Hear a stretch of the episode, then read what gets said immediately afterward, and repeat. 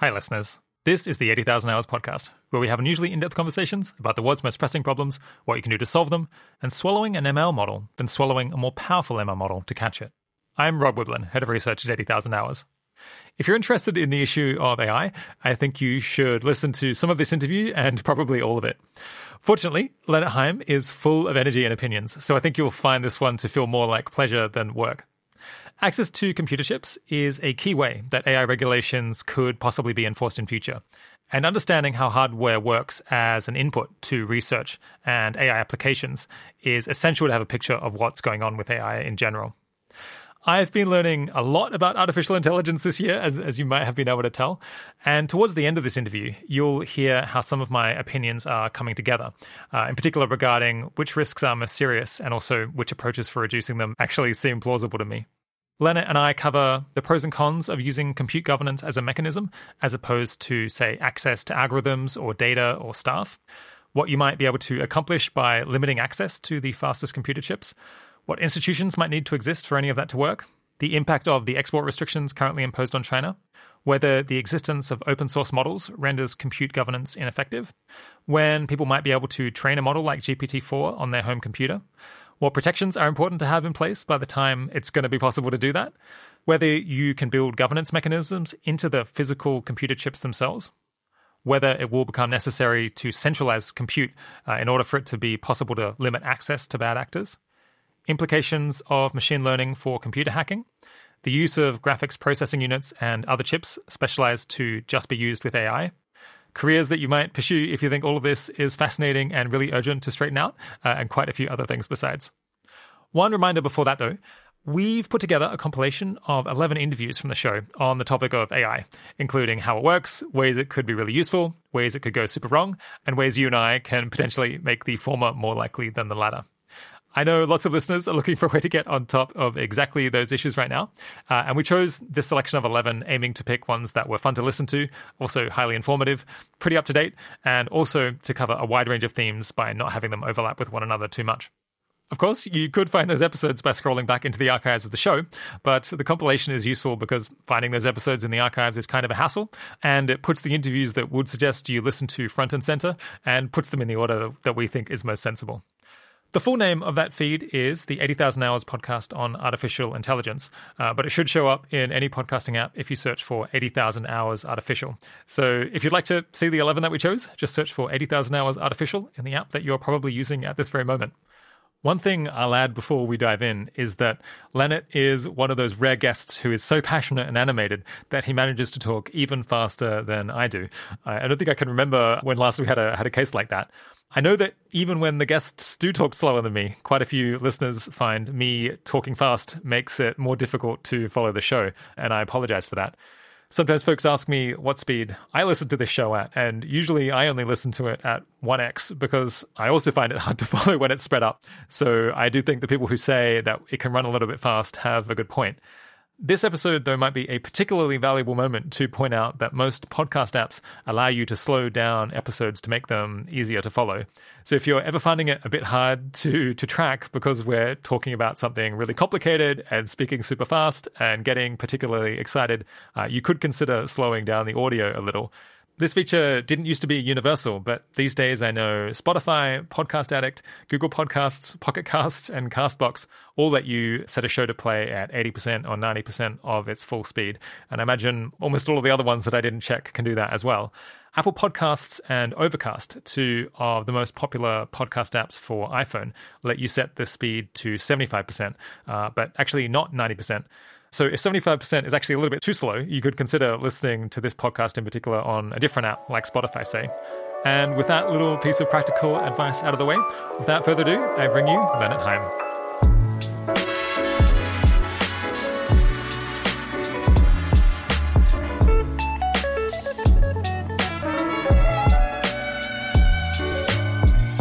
Today, I'm speaking with Lennart Heim. Lennart is a research fellow at the Center for the Governance of AI, where he focuses on compute governance in particular. He tries to answer questions like In what situations is compute a particularly promising nexus for AI governance? And what is a desirable compute governance system, and which hardware enabled mechanisms might support it? His background is in computer engineering, and he's also a forecaster for the US government's Infer program and an advisor to the AI forecasting outfit called Epoch. Oh, how, do you, how do you pronounce that one? I would say Epoch. Epoch, ah, Epoch, yeah, yeah. yeah. uh, and he's also a consultant for the OECD's AI Policy Observatory. Thanks so much for coming on the podcast, Lennart. Hey, thanks for having me.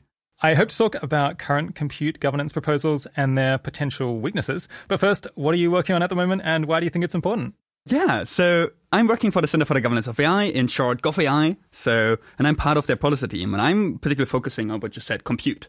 And my time is split on like sometimes the high level strategic questions, like what do we need in 10, 15 years from now if AI, advanced AI systems will really be this capable, but also think about the things, well, what are the things which we should do right now in policy to eventually go there in the near future? And I think that's particularly promising. I mean, as you have covered on the 80K podcast before, just there's a bunch of things going on with AI and like thinking about governance there seems pretty important and promising. Yeah. Yeah, we're going to skip a lot of the introductory uh, things that we might normally cover with the problem area today because we've done quite a few interviews about AI recently, and I expect um, even listeners who haven't listened to those episodes will probably be learning plenty in the news already. So uh, this the general topic will be quite fresh in many people's minds, I think. Absolutely. Yeah. I think in particular AI governance. I think before yeah. a bunch of people were of the technical stuff, but I think AI governance has been recently in news. Like, yeah, all the things which are not technical, all the politics and people stuff around it has been covered like, yeah, the last half a year, like a lot. Hey, listeners, Rob here. Lennart is going to use a bunch of technical terms in this interview, uh, and I thought it might be helpful to define a whole bunch of them uh, at, at, once here so that you uh, don't feel confused when they show up in general, I would say don't worry too much if Lennart says some specific things you can't quite follow because they seem a little bit too technical or there's a bit of jargon in there. I didn't necessarily follow every single sentence, uh, but I think the broader points tend to come through regardless. So, so if there's any particular term you don't recognize, uh, I think just let it flow over you and uh, and don't get too hung up about it. Okay, uh, the first things I'll define are the three big companies that are involved in, in producing computer chips that are useful for AI. There's ASML, which is this Dutch company which produces the machines that are used in factories that produce uh, those those computer chips. Then there's a company you might well have heard of called Nvidia, which designs the chips. Basically, they figure out what ought to be on these computer chips and then they send their schematics, their the, the designs that they come up with, to semiconductor manufacturers. Uh, the f- most famous of which is the Taiwan Semiconductor Manufacturing Company, usually called TSMC, which, uh, as its name suggests, is located in Taiwan and produces a very large fraction of all of the fastest, uh, best computer chips that people use for AI training and applications. So there you've got uh, ASML, uh, NVIDIA, and TSMC. Okay, then we've got terms like compute, uh, semiconductors, graphics processing units or GPUs, and AI accelerators. These are all different terms for computer chips that can be used for training or applying machine learning algorithms. There are there are differences between them, but often they, they don't matter that much uh, for the purposes here. So when we talk about any of those, we're talking about computer chips. Lennart also talks about compute clusters uh, a bunch of times. Compute clusters here as just when you stick together a whole bunch of computers, a whole bunch of different computer chips, so that they can operate kind of as, as one big system. Uh, the term for that, they, they, just happen to call it a compute cluster or a computer cluster, or I guess actually a cloud a cloud computing cluster. The cloud, as many of you might know from using Dropbox or Google Drive, for example, is when you basically rent space or computational ability through the internet from a large company that owns a whole lot of hardware somewhere else. That's uh, that, that's called cloud computing. Lennart also mentions TensorFlow and tensor processing units. TensorFlow was a piece of software related to machine learning that was uh, created by Google and was then used by plenty of other people because it was made open source. And tensor processing units are chips that were designed to be particularly good for uh, use with this TensorFlow software. But the specifics of that, again, don't matter in particular for this interview. Another thing that comes up regularly through the interview are transformers. It's not that important to know what transformers are, which is uh, just as well because I'm sure that I would completely butcher the explanation. But suffice it to say that transformers were an improvement in the algorithms used for machine learning that enabled the kinds of uh, large language models that people are familiar with because of ChatGPT. They were an improvement to the algorithm, an improvement to the to the machine learning software and the methods that we use. All right, with that out of the way, uh, let's get back to the interview. So it's, it's going to be compute, compute, compute today. Uh, what? How can people think about compute? What, what is it exactly? Yeah, it's it's actually pretty hard. I think we have not settled on a real definition yet. What I usually, when I mean compute, I mean something like computational power, computational infrastructure, and I'm referring to like the hardware, the physical products we need for developing and deploying AI systems. I think what's most common to people is the the notion of GPUs, graphical processing units, which we at some point start leveraging for AI systems. I, I like to prefer like use more general terms, AI accelerators, AI chips, right? Because Google, for example, has TPUs, tensor processing units, which all do the same. So like generally talking about the the computational infrastructure which supports AI development and AI deployment. And I'm particularly thinking about, well, how can I use this as a node for AI governance to, yeah, more beneficial AI outcomes? Yeah. So the unit of compute is, you know, the ability to say multiply two numbers together or something like that. Uh, and that's a flop, right? Or yeah. Yeah. I think that's one way of to think about. It. Like, I mean, there are multiple units of, of compute, and like, I've been fighting recently with a bunch of newspaper where they like use flop sometimes differently than I do. So a lot of people talk about flop, which is a floating point operation, right? And then a basically one operation, as you said, like you just add two numbers, you divide them, something along these lines. Sometimes even like more logical operations. A is bigger than B would also be like one arithmetical operation there. A lot of people always talk about flops, flop per second, which is then the performance of a chip, right? Each chip, your phone, a GPU has a certain flop, which you can eventually crunch. How fast it's like crunching these numbers per second. Another important notion is maybe, well, there are differences in numbers. Sometimes the numbers are bigger, right? They're like 64 bit, sometimes they're like 8 bit, right? This is important because in AI we've recently seen with pivoting towards like smaller numbers um, to this. And well, guess what? Smaller numbers, we can crunch them faster. Yeah. So, so, so at a basic level, if your computer's faster, it can do more calculations, then you have more compute on your laptop or on your desktop. And, you know, you add more chips uh, yeah. into this server farm, you've got more compute. That's right. the basic yeah. idea. I think that yeah. seems sort of roughly right. I, I saw uh, compute in the in the news this morning because I, I, think overnight uh, Nvidia's share price like went crazy and jumped by 20 or 30%. Uh, I think I think it grew by more than the entire total value of, uh, what is it, uh, Intel. Intel. Yeah, exactly. I, I also just saw that. Yeah. Yeah, seems like compute is um, at least um, a good tool to make a lot of money at least right now for Nvidia. Yeah, yeah, definitely. yeah, I actually own a couple of Nvidia shares, so I guess I'm, yeah, Getting early to the game. Yeah, yeah, um, yeah. I bought in in 2018 actually. Oh wow, um, quite yeah, early. Then... Uh, so I, I, thought I was like I should put. you know, I, I, think this AI thing is going to be a big deal. I should put my money where my mouth is. Right. It's, it's, definitely done well since then. Um, ben Hilton, one of my, my colleagues, has been pointing out for a little uh, while that he expects that the price of chips is going to go up a lot. So normally the price of mm-hmm. chips goes down because there's technological improvement, bigger economies of scale. Uh-huh. But in as much as you have this takeoff where AI suddenly becomes much more useful and the chips are more economically valuable, you could imagine that the pr- there might be a real run up in the price, a little yeah. bit like you know how last year the price of gas and oil went through the roof uh, because we just couldn't increase supply uh, yeah. uh, that quickly. And is, is this maybe the kind of thing that's driving up Nvidia's share price that people expect them to be able to sell the same chips for a lot more next year than this year? I think so. I think this is probably the, the summary of it. I think it's probably wrong to think about just the price per chip. Eventually, what we care about is the price per flops, right? Like now, I, like this has been going down. Like that's the whole notion where you buy a new smartphone, buy a new computer. Like for maybe for the same price or maybe a little bit more of a price, you get definitely like way more computation performance. Most famously driven by Moore's law over time yeah, with with Nvidia, we just see like a rapid increase. Just like people are interested in AI chips, building a lot of them because it's been like one of the major drivers in AI systems, which I've definitely took a look at in the past, like figuring out what, what exactly how much has been driving this. Yeah. Okay, let's push on and kind of get to the get to the core of the conversation here, which is compute governance. And uh, uh-huh. I guess the main goal we have when we're thinking about governance, I guess, at the moment, I mean, uh, you could think about uh, compute governance from the perspective of trying to get as much of the benefit from AI as possible. Uh, mm-hmm. I suppose we normally think about it, or at least at the moment, uh, people are currently freaking out about the downsides, or at least that's what I'm spending a lot of my time thinking about. Yeah. Uh, and so from a like from a regulatory and governance point of view, it's natural to think about kind of risk reduction and risk management.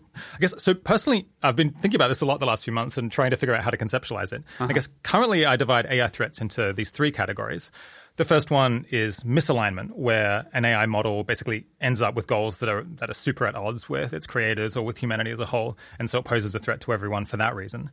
Second broad category is misuse, and that would be where an AI model actually is doing something that it's being asked to do. It's doing something that its creators, or at least its operators, are intending. But from your or my point of view, or perhaps the view of society as a whole, uh, the impacts that that has are, are undesirable. Mm-hmm. And then there's this third category, which I guess I think I think it's gotten less attention at least until recently, and also I'm not sure what the what, what, what name we should give to it, but basically there's this effect that if we start building it like if, if AIs become very smart, they become very capable across a wide range of tasks, and we have enough uh, compute out there for them to be doing an awful lot of thinking, uh, basically doing an awful lot of mental work, then effectively we've had this big population increase on the Earth, mm-hmm. and there's a whole there might be a whole lot more science and technology going on, uh, and the, uh, because, because AI is able to act so quickly, you might expect that a whole lot of stuff that previously took months, like might now happen in weeks or days. Mm-hmm. You kind of get this thing where history as a whole speeds up in terms of calendar time. More stuff gets crammed into each year than there was before. And because history is pretty volatile, if you start cramming a century's worth of like wars and uh-huh. I don't know, it's like technological advances and breakthroughs and all of this sort of thing into a single year, uh, things could go things could go either very well or very badly, very very quickly. So there's this kind of speeding up history element. Yeah. Uh, I'm not sure whether whether you have a name for this or whether it's something um, you think about. But I, I, used to at some point give a talk where I was just saying there was a line going up, and when a line goes exponentially up, this is generally like a sign of just like, gosh, we yeah. should really think about this, right? Um, even even if it's something good going up, like oh, we, we generally requires careful management. Maybe maybe one way how to think about just like calling it like term of structural risks. Mm. How does AI shape our incentives, our institutions, but also the other way around, right? And if you just talk about like, well, we just do like 10 years of labor within one year, mm. this changes like everything, right? This changes our institutions and our labor, and like clearly our systems are not adapted to this. And this is some kind of structural risk, right? Does not necessarily need to be bad, but in general, like, yeah, if things happen fast, and yeah. um, uncontrollable. It definitely requires careful management. Yeah, I guess it creates particular risks because you would expect some things to speed up more than others. So it might be that yeah. our legislative processes don't speed up 10x, right. but, but a whole lot of like science and technology can speed up 10x, and Indeed. so things get a bit out of whack uh, yeah. relative to or what like we used military. To. Stuff yeah. or like national competition, like all these kinds of things can just like definitely, yeah, change a lot. And this, yeah. this requires management. I guess as I understand your work, it's primarily focused on misuse. Is is is that a correct impression? Um, I think I would not say so. I think like I usually don't take this angle. I'm just like I'm trying to work on AI governance. I'm trying to make sure we can make better, more sane decisions about AI development and AI deployment. Um, there is no particular thing where I'm just like, oh, it's only about misuse and misalignment. If you now just take like this really blunt tool, I'm just trying to take chips away from someone. Hmm. Well, sure, like I make sure they don't misuse it, right? But maybe I also have reasons to believe these players are more likely to like have misaligned systems because they take safety not as serious, right? And another way is just like if I'm just taking it away from someone, it it also helps of this whole speeding up history to some degree. I'm like just slowing it down, or like I'm giving it to them in a more responsible or like agreed manner. I was like, oh yeah, you, you can have these chips, but like, can we please take care of careful management there? So like, I tend to be agnostic about which part of the problems. Maybe certain policy proposals focus more on the one or the other. There is nothing recently where I was like, oh, it mostly helps with that. I think it's mostly always across the dimensions with maybe a particular portfolio which is more skewed. Okay, so it's so it's relevant to all three, I, I suppose. Um, mm-hmm. I guess when when people are you know uh, you know every day now you might be hearing new ideas that people are batting around mm-hmm. uh, on social media in the newspaper you know in the policy scene for different uh, AI governance proposals and compute governance proposals specifically. Yeah. What is kind of the, the, the, first test that you apply to them in your mind? Did, did you uh, have something like, you know, would this proposal, like in the next few years, like accomplish X or Y? Uh, is there anything like that? I'm I'm thinking a lot about advanced AI systems, right? What are like the impacts we see in the future? What about like future systems which are even more capable there? So I think a bunch of times I think about policies like, do they actually help with this, or do they just like address maybe current problems you're already having, which seems great. Um, but is there some ways how I can build on top of this? Can I imagine just like, oh, this is a tiered system in the future, and I can like scale it up? I have like this knob which I can slowly turn up if like these AI systems become more careful. So like, I just love the whole idea of like foresight right? Like also just buying some flexibility into the future so you can maybe adjust these policies, which is like a high ask for a bunch of policies to have. And other questions which run through my mind is something like, yeah, like how feasible is this? Do I think people will buy into this? Which actors does it uh, affect? How how stringent is this idea? And maybe also how it can be combined with other proposals. I think most of the times it's like I have a bunch of ideas in my head. It's like, oh, cool. How does this feed into my idea? Are there like nice synergies? Do they actually fight with each other? Those are probably the first reactions there. And of course, like when I would then sit down, I would like think more carefully about it and have like a framework there. Not saying I necessarily have a framework for all of these policies to eventually do it. I think most of our work is mostly focused on policy research. I'm not the civil servant who eventually implementing it. But of course, this is most of a back and forth in the conversation you then have and you would figure out the details. Yeah. So there'll be people who, who might be thinking about compute governance from the perspective of we might, you know, we're, we're going to get GPT five next year, mm-hmm. and people might use that for a bunch of bad stuff. How do, how do we address that? It sounds like you're interested in that, but you're primarily concerned with what are we going to do in five or ten years when these systems are like much more capable, like much more capable yeah. than what uh, GPT five will be like next year. I, I, do think GPT-5 will be probably pretty capable. It's just like say this is like this hypothetical system which is like coming out in two years. But I think this already requires careful management. Ideally, would already do something there. And if it would now apply something which applies to GPT-5, so would it probably apply to GPT-8 in the future, right? So it seems to seems to be a good thing to do there.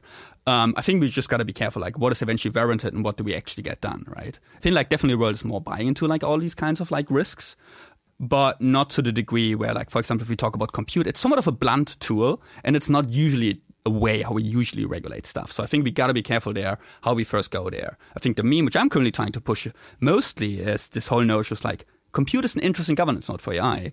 It enables certain governance probabilities. Please be aware of this. We can chuck it into certain proposals. It's not self-sufficient. You always need to like add it to other stuff. Yeah. Okay. So on that topic, I suppose if you were trying to do regulation or govern governance in order to improve um, the impacts that AI has, there's very different kind of actors who you might focus on. So you could think about AI model operators, or perhaps the people who are training them, or of course hardware manufacturers as well, and probably there, there are others we can think about. And in terms of productive inputs to the advancement and training of cutting edge AI models. Mm-hmm. I think it's typically broken down into the, what's it, the, the triad. There's like classic triad of yeah, data yeah. and compute and algorithms. Indeed. And I, I get wouldn't shouldn't there also kind of be a fourth one, which is talent? So uh, uh-huh. you know, being able to hire people to make use of these things, uh, or, or, do people think of like talent kind of goes into the ability to create these yeah. other three things? Yeah. So if you add talent, it's not a triad anymore. So you know, yeah. like we don't have this nice term. My argument is mostly talent is like a secondary input to all of these. Talent helps you for algorithm, talent helps you for data, talent eventually helps you for compute. I think, and again, algorithm, data, and compute they're also like they go with each other. More data usually means you need more compute. But yeah. I think like it's a nice way to to think about this. Like another way um, how I would describe it a lot of times, like the AI production function. The AI production function says inputs, the three you you just described, and out we get a model, right? Like a trained ML algorithm which has certain capabilities. Yeah, and then it seems like if we can govern inputs, we can like govern the production of these AI models, and this might be like a desirable thing. Yeah. Okay. So, so there's a whole lot of different angles you could take on this. What what are kind of the unique strengths of compute in, in terms of in terms of governance? What uh, why would you think about governing compute in particular rather than something else? Yeah, many arguments for that. Maybe maybe let's start with just like describing algorithms and data. Um, with algorithms, we describe like the techniques, the underlying math, like for all of these systems, right? On a really high level, this is machine learning. These are neural networks. On a lower level, we like think about like specific techniques, how you train these systems, maybe new activation functions, maybe also just ideas like the transformers, like change this field a lot, right? Which like which is driving current progress. Those are algorithms which are underlying all of these. Eventually, this is just computer code, which is on your computer, right? Then we have data because we mostly talk about ML systems. We have data where we train these systems on, which then like the system sees the data, says like, yep, this is good, this is bad, and based on this you get feedback, and then you train the system over time. And over time we just like accumulate way a lot of data, right? We talk about terabytes of data to train these systems, and depending on the model you train, it's either text, it's images, it's videos, anything along these lines. And what both of these have in common, particular algorithms, is just like they're sitting on your computer, and I can literally press Commando C, Commando V, and I duplicated it and like I can just steal it to some degree. With data, it's a bit more complicated because it's just a lot, right? But if we now compare this to compute, we actually talk about a physical product there. And this just makes everything like significantly like, yeah, more governable and more interesting. So we describe this as a uh, feature of eventual excludability. There's like some way how you can exclude people from using compute. Excluding people from using algorithms and data is significantly harder. And compute has this nice property, like you need it physically. And also if you run a certain algorithm on your computer and your computer is like using all of its flops, right? Then nobody else can use them. There's a limited amount of floating point operations per second we can execute right now in the world just gives me some idea what's going on there, right? I can make now an estimate like if somebody tells me this system has that many flops, I'm like, no, no way. Like th- we could have not trained this this long. In particular, if we talk about exponential progress there and exponential growth there. Yeah, so this excludability is like a really nice feature uh, on compute. Okay, yeah. Are there any other key strengths that there are or benefits from from targeting compute? Yeah, I think the quantifiability, which like somewhat adds up to some of these notions. But if you just like try to quantify algorithms, this is really, really hard, right? Just having a hard time saying, well, this algorithm is way better than this there are like some ways how to measure it, but like it's really hard to make like yeah good research there and to like say um, what's been happening over time. In particular, if you see it, like if you just imagine the invention of the transformer, well, that's a huge algorithmic progress. To some degree, you could say this is discontinuity. It's really hard to eventually measure this and then also just to see it coming because eventually algorithms are just ideas. Same with data. With data, we at least can say, well, it's 700 gigabytes of data. But there's a huge difference between a Wikipedia text in a book and like training on Reddit just regarding the quality. So with data, we have this huge problem regarding quantifiability. It's so multidimensional. There's like so many metrics across you can measure it. Like even with high quality data, there's like no agreed upon metric. What exactly is high quality, right? You can sometimes see in papers, it's like, oh, looks like they trained for two rounds on Wikipedia data because Wikipedia data is like pretty good high quality data, right? And you would probably not do the same with Reddit or they even try to exclude 4chan because this is like the last thing you eventually want your system to be trained on. And compute then has this quantifiable feature literally saying like, this is how many chips you got. If I know how many chips you have, I have some idea what's your theoretical maximum amount of aggregated flops, right? How fast you can eventually crunch these numbers. And this then gives me also just an idea of your capabilities and which actors eventually matter. So I can just literally count the chips, I can count how many flops you have. And yeah, to some degree, it's just like easier quantifiable. It's like a bit more one dimensional, right? Just also the flops is like simplifying it a bit, but I think it's definitely true compared to data and algorithms to like claim computers more quantifiable. Yeah, makes sense. I guess an extra issue with, with data is, you know, even if someone doesn't steal the data that was used to train GPT-4 from OpenAI, other people can scrape data off the internet as well. As, uh, yeah. you know, other people can download all of Wikipedia. Uh, uh, so yeah, it's extremely hard to exclude people from that. Indeed. Uh, yeah. yeah.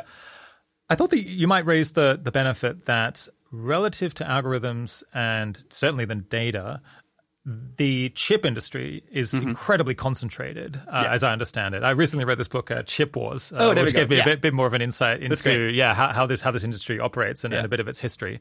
But there's almost like only one company that makes most of the machines that we use to make these most advanced chips, uh, called ASML, which happens to be based in the, the Netherlands. Basically, everyone else gave up uh, on trying to compete with them which, which is amazing. And there's uh, what is it? You know, there's Nvidia, uh-huh. there's the Taiwan Semiconductor Manufacturing Corporation, TSMC, TSMC uh, and I guess I guess there's a couple of couple of other actors, AMD. Uh, right, there's like Intel. many more actors. Some matter more, some matter less. Yeah, yeah. But we're talking about not a large number of companies, and they're very geographically concentrated. So, in particular, I guess uh, in Europe and the US and Taiwan, and, and, maybe maybe a handful of other. I guess Japan possibly. I think some... usually people say the US, Japan, the Netherlands, and Taiwan, and then you at least have most of the cutting edge chips. Yeah, yeah. but it's yeah. So if you want to, if you want to govern something uh, and it's a global issue, uh, you'd rather just have to deal with four countries and a handful of companies Indeed. rather than a hundred countries and a yeah. hundred different companies. So so that's one benefit of uh, going down the compute route. Indeed, yeah. What I covered before of excludability and quantifiability is like what I sometimes describe as like fundamental features. And whereas the semiconductor supply chain is to something like a state of affairs. It's nice that the world turned out to be this way, right? Like this could theoretically change. I think it's like not that feasible that it will change anytime soon. Because we just talk, in my opinion, about the most complex product which humankind has ever created. Like these chips, it's just like insane what we've created there and just like how whole society is not run on this. Yeah. To bring a bit more structure on what you just said, it's like there's like a three step process how to think about this. There's the, design process where you design a chip on a high level architectural wise. What are the, like, how to actually add these numbers, right? This is where NVIDIA's famous for and like who just like stock rise just like raise did go up a lot. Um, NVIDIA's been doing this historically but they don't produce these chips. This is like a trend we've seen like within the last decades. Emergence, like like a lot of design companies, also like Apple, they just don't produce the chips anymore. They go to so-called fabs, and one example there is TSMC, who's like the leading developer for cutting edge chips. I think they have 90% of the market share of all cutting edge chips.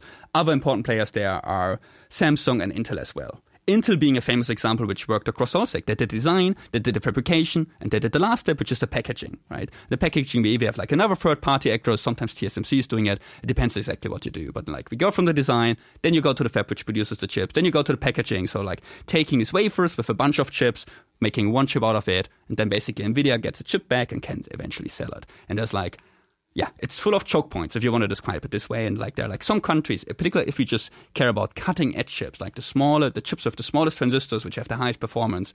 There's like, yeah, ASML, the only one which producing the machines which go to TSMC and Samsung, which producing then the cutting edge machines.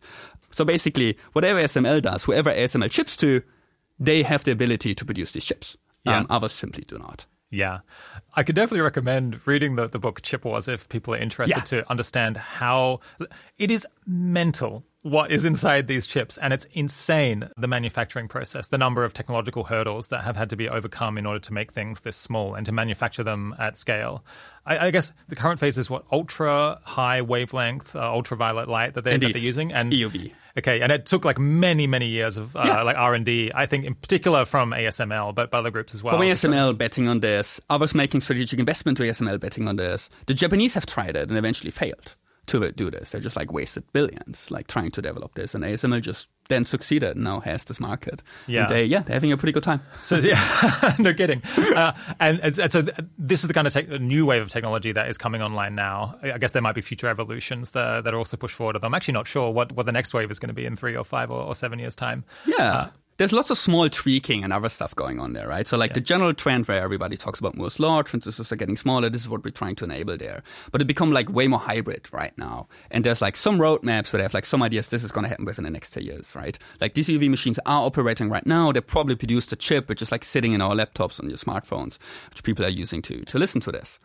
And yeah, then then like of course they're thinking about like what's going to be next they're making next developments. Like there's this whole notion of just like there's a great paper ideas getting harder to find and they have this case example of the semiconductor manufacturing industry where we just see like where we need to throw exponentially more money to keep this exponential law eventually working and this is what we've just seen.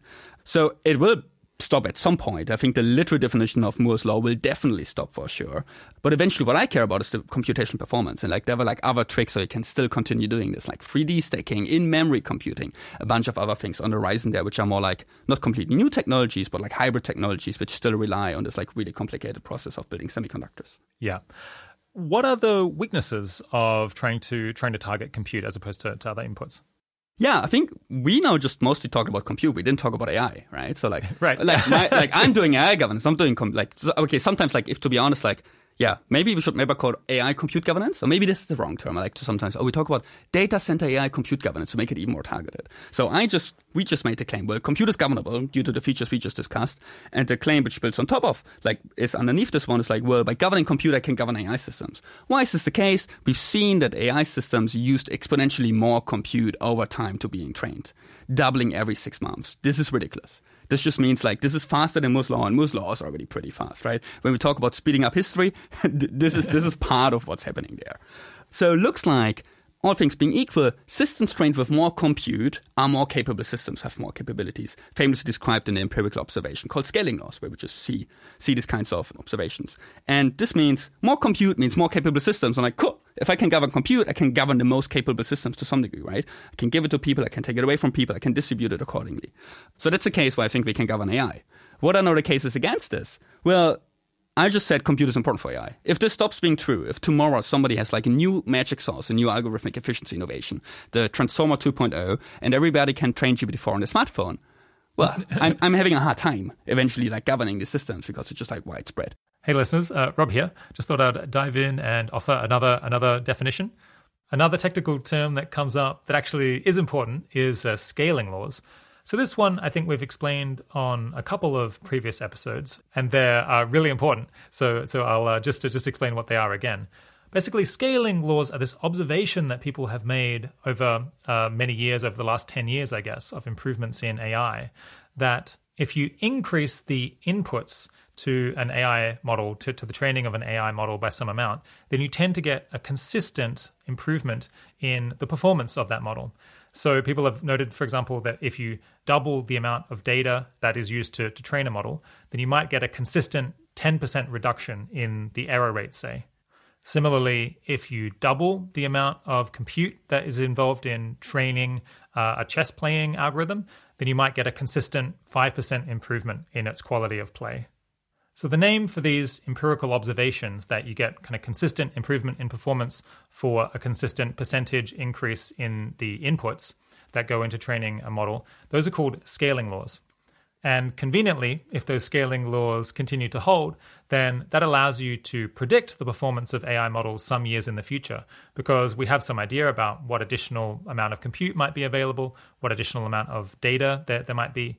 And so by projecting forward these these past improvements that have been quite consistent over time, uh, we can guess where things might be in 2025 or 2026. Right now, it's the case. There's like probably less than 10 data centers in the world who are able to train these kinds of systems who have like that many chips eventually to go about this. So that seems pretty important, right? Just like this whole notion, compute is not only an input to AI system, you will always need it, no doubt. But the question is like, how much do you need it? In which concentrated manner do you need it?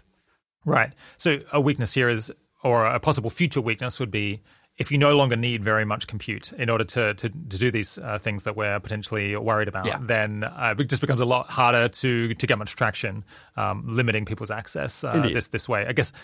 Oh, I suppose another weakness um, maybe not relative to, to other things, but you know, we need we need access to chips for other functions for things that don't have anything to do with AI. Yeah. So we need them on our laptops, we need them on our phones. Uh, pe- people have data centers doing other kinds of work that we don't regard as dangerous. So because it has these multiple different functions, uh, in order to govern AI via compute, you might need to govern all compute, and that is going to accidentally have this bycatch of a whole lot of other uh, industries that might be quite irritated that they're being interfered with. Yeah. That's like a really common pushback, and I think that's absolutely right. Right? If I'm just claiming like, oh, we're governing all the compute, and it's like, no way. Like it's everywhere. Like it's sitting in your light bulb. If it's like has like Internet of Things features or something. And as I just said before, compute is like somewhat of a blunt tool because it's like this untargeted to some degree. Lucky us, we live like in a world where it's like a tiny bit better. At least we have specialized processes for AI. And we don't have like necessarily only processes which AI. Like we started with graphic proso- uh, graphics processing units, GPUs, which were used for gaming. Turns out they're also really, really good for AI systems. But now over the last years, we've pivoted a bit more where like we added certain features to GPUs. I think it's not even fair to call them GPUs anymore. We still all do it, but like it's more, it's an AI accelerator, which has like certain features, in particular like really good at processing tensors. This is different from the CPU you have in your smartphone. But your smartphone also has a small GPU. But compared to the chips which I talk about, which are mostly chips sitting in data centers, which have like the biggest capabilities running on 500 watts, your smartphone could not support this. You need active cooling for these kinds of things. So actually, the, the the regulatory target of computers like way more niche than most people think. I'm talking about probably less than one percent of all chips, probably even smaller, right? If Wow. we like talk about this, like nobody cares about like your AI chips on your smartphone, right? You're saying 1% of chips, like counting the chips, or 1% of all compute that exists in the world? No, yeah, it's probably more of the compute Yeah. eventually because they're just like significantly faster. But like, n- like not all compute is equal. Yeah, me- me- measured by kilograms of chips or something. Ma- Yeah, Maybe that's it, and just like measured by like highly parallelizable compute. I see. Of course, and just like faster. Um, there's like, yeah, people should look up CPUs versus GPUs, what the main difference is there. But the one thing can just like do the same thing really fast in parallel a lot of times. Your CPU is way more flexible, right? Yeah. That's the general notion you have there. You have this whole spectrum from the most specialized chips, which are also the most efficient. They can literally do one thing. An example is like media encoding processors in your TV or Bitcoin mining. They have like specialized processors and all they do is like Bitcoin mining. And then you move across the spectrum to GPUs. They're like they're like a bit more flexible, but they're not as flexible as the CPU. CPU couldn't do literally everything, but like it has some cost given this flexibility, right? I mean, we, we observe this all around the world. And we Yeah. talk about like this more bit specialized of compute here, which uses a lot of energy, which we talk about like they are like orders of magnitude faster than the chips in your smartphone. Like nobody's training AI systems on your smartphone. We talk about the chips which eventually train these systems. Yeah. Let's just pause and, and explain this issue of chip specialization for particular functions, because I think it's quite, it's, it's like important here and it's probably going to be important in future interviews that we do as well. So it's worth uh, me being clear on what- what's going on and, and listeners as well. Maybe- Maybe I'll just explain my kind of rough understanding of it and you can tell me where I'm wrong. So I guess I think of CPUs, the kind of thing that you have in your laptop or your or your phone, as being like the maximally general kind of uh, compute uh, processing thing. It kind of it's like not particularly good at any particular kinds of computational operations, but it does all of them roughly equally well. And then you can you know change the chip design in order to make it like particularly strong at one particular kind of calculation, uh, but then it will uh, on the other hand be worse at other kinds of calculations. And people started doing this, I guess, long ago for gaming purposes with these graphics processor units or, or, or GPUs, where they figured out that, well, actually, if all you want to do is just render a video game, you kind of only there's a particular kind of calculations that you're doing constantly, and other ones that never come up, more or less. So we're going to design a chip that is just really good at doing the uh, you know figuring out the shading on an object based on different levels of light. Uh, it's going to be particularly good at doing that exact operation and other, and not other things. And then I guess you get a big boost of something like maybe 10 to 100 times efficiency uh, for for the things that it's most specialized on. Yeah. yeah. Now, uh, at some point, people figured out that wait, actually, the calculations that we're doing in training ML models are kind of similar, like remarkably similar to the thing that we're doing when we're trying to render a video game. So maybe we should just use GPUs, uh, and so that gave them a boost. And then they said we can do even better than that. We can specialize these chips even more Yeah. to be particularly good at exactly the kinds of mathematical operations that are constantly happening when you're training ML models. And I think this led to, uh, again, a 10 to 100 times improvement over these maximally general CPUs that people might have been using before. One extra thing is that you run out of juice here. Uh, you, you do get you get this 10 to 100x boost in efficiency, uh, but then you can't do that again because the chip has already been specialized onto the thing that you want. And so, to some extent, we've already done this, uh, or like now ML models are trained on specialized chips, and so we won't expect to get this kind of leap forward again. But it, the fact that these chips that are specialized on training ML models are so much more efficient in terms of like uh, you know energy efficiency, say, or you know, weight efficiency, even at, at doing this one thing versus everything else, means that you can kind of get most of the way there just by governing these chips that are specialized on training ML models because all of the rest of the chips in the world that are aimed at doing more general tasks or just different kinds of calculations couldn't really be used that well, uh, couldn't really be used that efficiently to train uh, ML models, certainly not the cutting edge ones anyway. Is this right? Yeah, there, there's maybe some some nuances which I of course always add as a computer engineer. Yeah. Um, I think you're pointing to the right thing where we talk about orders of magnitude difference between these chips and what they're good at, and this just helps a lot, right? So you basically to overcome this difference, you need hundred times more chips. Well, that's like really really hard to eventually accomplish, and a lot of times the difference is like even bigger because you become more specialized. Let's talk about the most visible piece of existing compute governance, or at least the almost the one thing that I that, that, I'm aware of. So I think yeah, many people will have heard that last year the U.S. imposed export controls on the, the best chips, uh, by, by some measure, mm-hmm. uh, on on their export to Russia because uh, of Ukraine and and also also China. In the latter case, I think it was explicitly designed basically to hobble the AI, AI and tech industries. Um, I suppose probably because uh, they would have said it was because they were worried about military applications. Uh, I think, but try to cut off another major country from this entire era of technology is a pretty big step. It's it's not something that uh, I, I, can recall the U.S. doing uh, do, doing that recently, given that you know that China and U.S. aren't in overt conflict in any way. And as I understand it, you know. The Netherlands is going along with it, given that they're the they're the home of um, ASML, and Taiwan is is going along with it, uh, and, and they would have to go along with it, mm-hmm. given that they're the, the home of TSMC. So it's being enforced by a whole lot of different parties uh, reasonably intensely. Is there much more to say about um, these particular export restrictions than, than what I've just said there? L- lots of things to say about it. Um, where do we even start? I think what's important to note is like, yeah, those are the famous October 7 controls, right?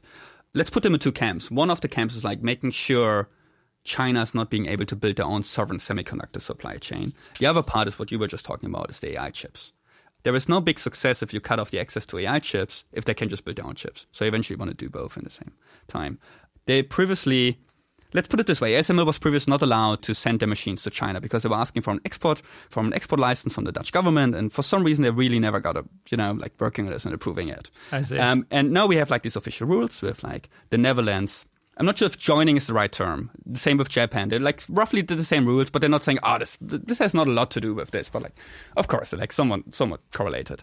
This also part due to the US, just like the US might not supply the ASML machines, but in the US might not have TSMC, but the US is supplying the software and maybe the and the lasers for the ASML machines. So they have like some ways of like, hey, guys, please follow these rules. Otherwise, we're gonna tell our US companies and our US personnel. This is like some weird way how the US export controls can have like how they can leverage their power.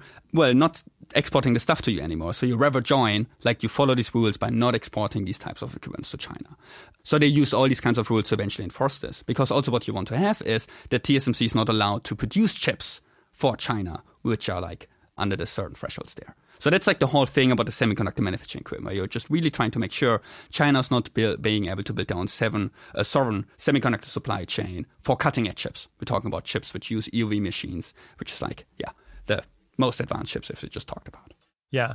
As I understand it, these rules have effectively prevented China from being able to manufacture these most cutting edge chips anytime soon because they are just so it's so difficult yeah. uh, to to do. It's the most difficult manufacturing thing that humanity has ever done, more or less. And in as much as they're cut off from all of the intermediate inputs, you know, even if they uh, can get access to uh, you know the internal documents that mm-hmm. might describe on paper how in principle uh, you would do this. The technical challenges to actually doing it are very very high. Yeah. Absolutely. I mean, there's whole history of them trying to get access to this, right? If you just like, I watch a great a documentary about ASML, and it was like, we just double our budget for security like every year because they're just so worried about just like IP theft. And like there are like famous cases where like China eventually did steal IP and yeah, taking them to court didn't really work, right? So looks like even IP is not sufficient there, right? Like you eventually need this whole tacit knowledge. When you buy a machine from ASML, having your own machine is one thing. You just get your whole team of engineers who's going to live in your fabrication unit there and make sure this machine runs. This is like a big part of it. So like even stealing a machine, you still need to be able to be operated. And there's like only a handful of people eventually can do this. And yeah, this tacit knowledge, like here we're talking about the input, like called talent, is really, really important there for ASML and for everybody who tries to build the chips, in particular for TSMC. Yeah, I was going to say earlier that fab is short for fabricator, which is ba- is basically uh, a chip factory. Uh, Indeed, yeah, or like fabrication unit or something. Like I think, yeah, that's like somewhat the term. Yeah, yeah. so if you, if you want to be cool and in with the compute people, yeah, you got to got to got to call them fabs. Then then you go with the fabs. um, yeah, is there anything else you want to say about uh, what uh, was the underlying motivation for these export controls, given that they're uh, reasonably unprecedented? Um, I mean, people can read the document from the U.S. government. They explicitly say China tries to be a world leader in AI by 2030. They've been using AI systems for human rights violations, most famously with um, computer vision algorithms um, with the Uyghurs in, in China. And this is part of the motivation, how they just like explicitly target these AI chips, right? Like talking explicitly about China's goal of being a leading actor in AI and they're like explicitly worried about human rights abuse with it and military usage about AI systems. So yeah, the US is kind of clear about this, that this is motivation there. Do you think these export controls were a good move, all things considered? I feel more certain about cutting off the access to producing sovereign chips. So like having these kinds of interdependence and we like all come together and talk about what we actually produce seems good. Cutting off the access to to the chips, I think, is like more debated. Um, I think all things being equal, I feel positive about it that they eventually did it. I think there needs to be some tweaks so we can make them better to eventually achieve their desired goal and like actually enforcing them is like another big question there. But I think if we have some type of like, yeah, dampening race dynamics, I think it's like a really good thing to achieving this. It's unfortunate that this is the way of going about it. I would like rather have like some kind of treaties where we just like all come together and like, yeah, um, decide on these kinds of things. But yeah, given that, I think this just like reduces the AI governance problems to like less actors and makes it less certain that, for example, China's not leading the AI race. You see it right now a lot of times where people talk about slowing down AI, AI regulations, and the people bring up the counter like, but China it's become so much just like yeah, like a typical response, but I'm, China, I, right? Oh, yeah, I, have started having the same kind of almost mocking response. I'm like, but China, but China, yeah, In, indeed. and I think yeah. these kinds of rules would help you, which is like, but China is now, it's less certain, right, that they eventually get this, and I think these rules are a really big deal and could potentially have a tremendous impact there on the whole production of AI within China if yeah. they are like enforced correctly and again, some tweaks to be done to it. There's like some caveats if if they cover everything right now. So if let's say that uh, GPT-4 is the most impressive uh, ML model that exists currently, uh, potentially. Yeah. Why, you know, uh, China does have plenty of compute. Uh, maybe it doesn't have these very, you know, latest cutting edge chips, but there's still plenty of computers and plenty of uh, what do you call them, like supercomputers? I guess. Yeah. I guess in China. Why can't they just train GPT-4 on those older chips by leaving it running for a bit longer? Yeah. Um, they still have access to the older chips. I don't think right now the controls like uh, like cut off access to systems right now. The, the, the export controls get like exponentially more effective over time for two reasons because we exponentially grow the number of compute and chips gets exponentially more better right so how could you overcome it well you're just like next year if chips are twice as good you get two times the chips before. Well, it's just hard. At some point, you need like 16 times the same chips. Like it's really, really hard just like building these types of clusters. And then it's not only, well, chips get better, but we also scale systems, right? The reason why we have bigger and bigger systems because we build bigger and bigger clusters. So while everybody is like doubling the size of their cluster anyways, they need to double the size of their cluster because systems are getting bigger and they need to double the size of the clusters because chips are getting uh, eventually bigger. So like they mostly have an impact in the future. I don't think they cut it right now. In particular, when we talk about these controls, which I think is really interesting, I think a bunch of people get wrong like which chips we're talking about there. First, people think it's about chips which go into tanks on rockets. No, those are not the chips which go on tanks or rockets. You don't do this. Your battery would be like, yeah, you would run out of power immediately, basically. These chips in the tanks and rockets are closer to one in your washing machine. Like it's it's not that sophisticated what you eventually do there. It's different if you like try to calculate the trajectory of like a missile or something. Then you do it on supercomputers and maybe the chips are closer. We're talking about the chips which are used in data centers for AI trainings, right? And how did the US try to find these chips? Because they need to write some kind of law which like defines the chips. They said like, well, we define this by chips which have a certain performance, computation performance. They have that many flops per second, and they have a certain interconnect bandwidth. So how fast can chips talk to each other? And this is a distinct feature of chips within data centers because we need a lot of chips that are like really fast at talking to each other. And this rule is currently sitting at 600 gigabyte per second. So this basically cuts off access to the A100, which is like NVIDIA's chip from two years ago, and to NVIDIA's most recent chips, the H100, which are now like selling like, yeah, never before. What did NVIDIA do? Well, NVIDIA reacted promptly. It's like, okay, cool. Um, we're just going to reduce our interconnect bandwidth. So we keep our performance the same, but we reduce the interconnect bandwidth to like 400 gigabyte per second. So below the threshold, so we can continue selling it. No, the big question is like, well, they don't have access to the same chip in the US but they have the same computation performance, a little bit worse interconnect bandwidth. So the question is like, how big eventually is the penalty now for training these kinds of systems? My current belief says, well, this is not sufficient. We talk about a penalty of from 10, maybe 30% if you're really lucky for building cutting edge AI systems. And if you see current AI systems and if you believe AI systems is really important, well, you're willing to eventually pay this, right? To pay this penalty of like 10 to 30%. And I think this is part of the, part of, yeah, where the US basically needs to adjust their threshold there to like cover more chips and like reduce the interconnect threshold, maybe even further. So you have like eventually a penalty which just hurts more, right? And maybe this should be 10x or even more. Yeah. So uh, I've heard from others that these export controls were a significant blow to ML research in, in, in, China, and that China is meaningfully behind, and also that it seems to be falling further behind. Because as you're explaining, these restrictions become more of a problem uh, over, over time, more or less, that uh, the longer they're in operation, and I guess possibly they could bring down the threshold for what uh, for what restrictions there are yeah. uh, in order to make it more serious. And I guess especially as the cutting edge ones that other countries have access to just keep getting better and better, uh, then then uh, ha- having had these export controls in place for longer, so that, uh, basically the, the, chips that are left in China just get left uh, in, in, in the dust, more or less. Is that broadly right? Like the amount of compute that the best or the, the, the, largest ML model uh, in China has been trained on will probably fall progressively behind the mm-hmm. largest the amount of compute that's been used for a model in the US. Yeah, I don't think this is the case right now with the current rules for the simple reason you can still continue pushing computational performance of chips into infinity. The only thing you need to make sure of as an exporter right now is you don't have more than 600 gigabyte okay. per second interconnect. There are many reasons to believe that computation performance is just like way more important than interconnect speed. So why are the rules just about the interconnect speed? The thing they're trying to solve there is like if you would just make it about the whole computation performance, you would just hit a lot of chips. Ah. You would hit gaming GPUs. Okay. People are probably not excited about this. And you would hit in the future because the whole idea about these rules, you keep them where they are right now. Five years from now, you're going to hit a MacBook right? right and then you have like a bunch of yes companies not being excited about this anymore. And then I'm also targeting what I'm actually not trying supposed to be targeting, right? right? Yeah. So what I've been trying to think about there is like we're not worried about chips. What we're eventually worried about is a bunch of chips together. Uh, we're worried about supercomputers because yeah. that's what you need for AI systems. The problem is with single chips, well, you can just hook them all up, right? So I need to make it about the chips so you don't get a supercomputer. There are actually also rules where they forbid the export of certain compute, supercomputers, and I think it's actually defined by flops per square meter.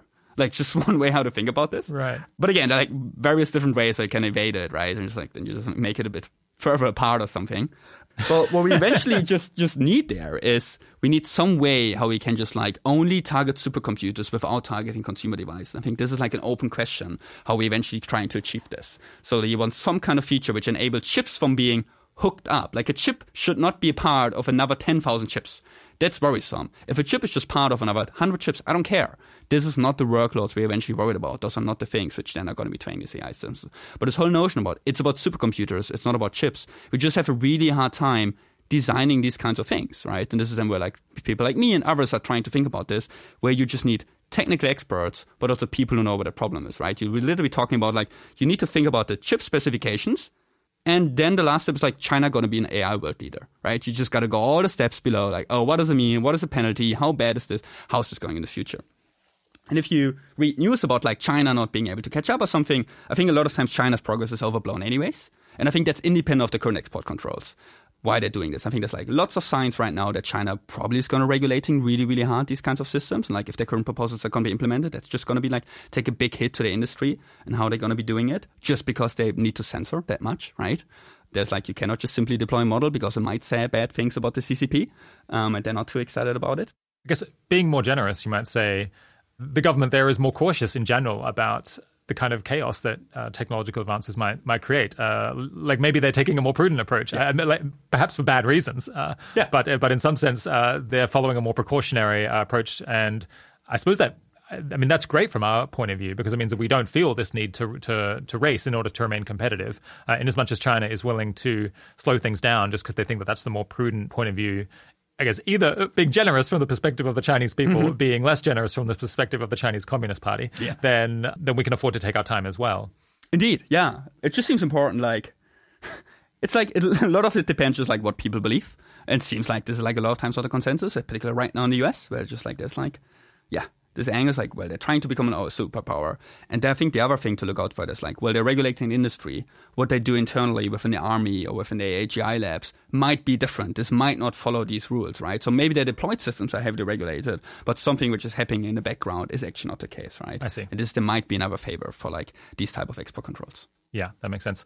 One, one thing I don't quite understand is a chip on a phone, you really need it to be very small, to have a lot mm-hmm. of transistors in a tiny amount of space, and to use very little power. But if you're running a supercomputer, you don't really care about the physical footprint that much. You can you can stick it out of town, you can stick it in a basement, you can spread it out. So why, if you're trying to create a lot of compute in order to train these models, uh, why do you need the transistors to be so small? Why can't you just make them bigger, but just make a hell of a lot of them. Mm. Yeah, so smaller transistors are just more energy efficient. Oh, so basically, okay. if we go back, basically the the flop per watt, right, goes down over time, and just like energy costs are just a big part of the cost. It's just like this enables you to just like eventually go cheaper, and you cannot just like make these chips go faster because you produce less heat. Cooling is a big thing when we talk about the chips. The reason why your smartphone is like running not that fast is just like well, it's only passively cooled, right?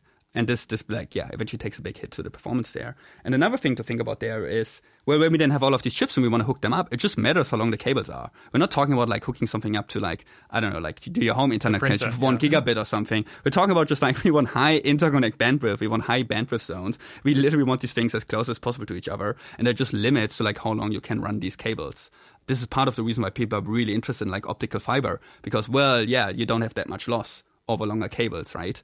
But then you have like all of these other nodes, like well, you need to like you need to turn the optical signal into electronic signal. Just like it's an ongoing research domain, yeah. but people are definitely interested in this, just like building a bigger footprint there, because then you also have like less heat per area.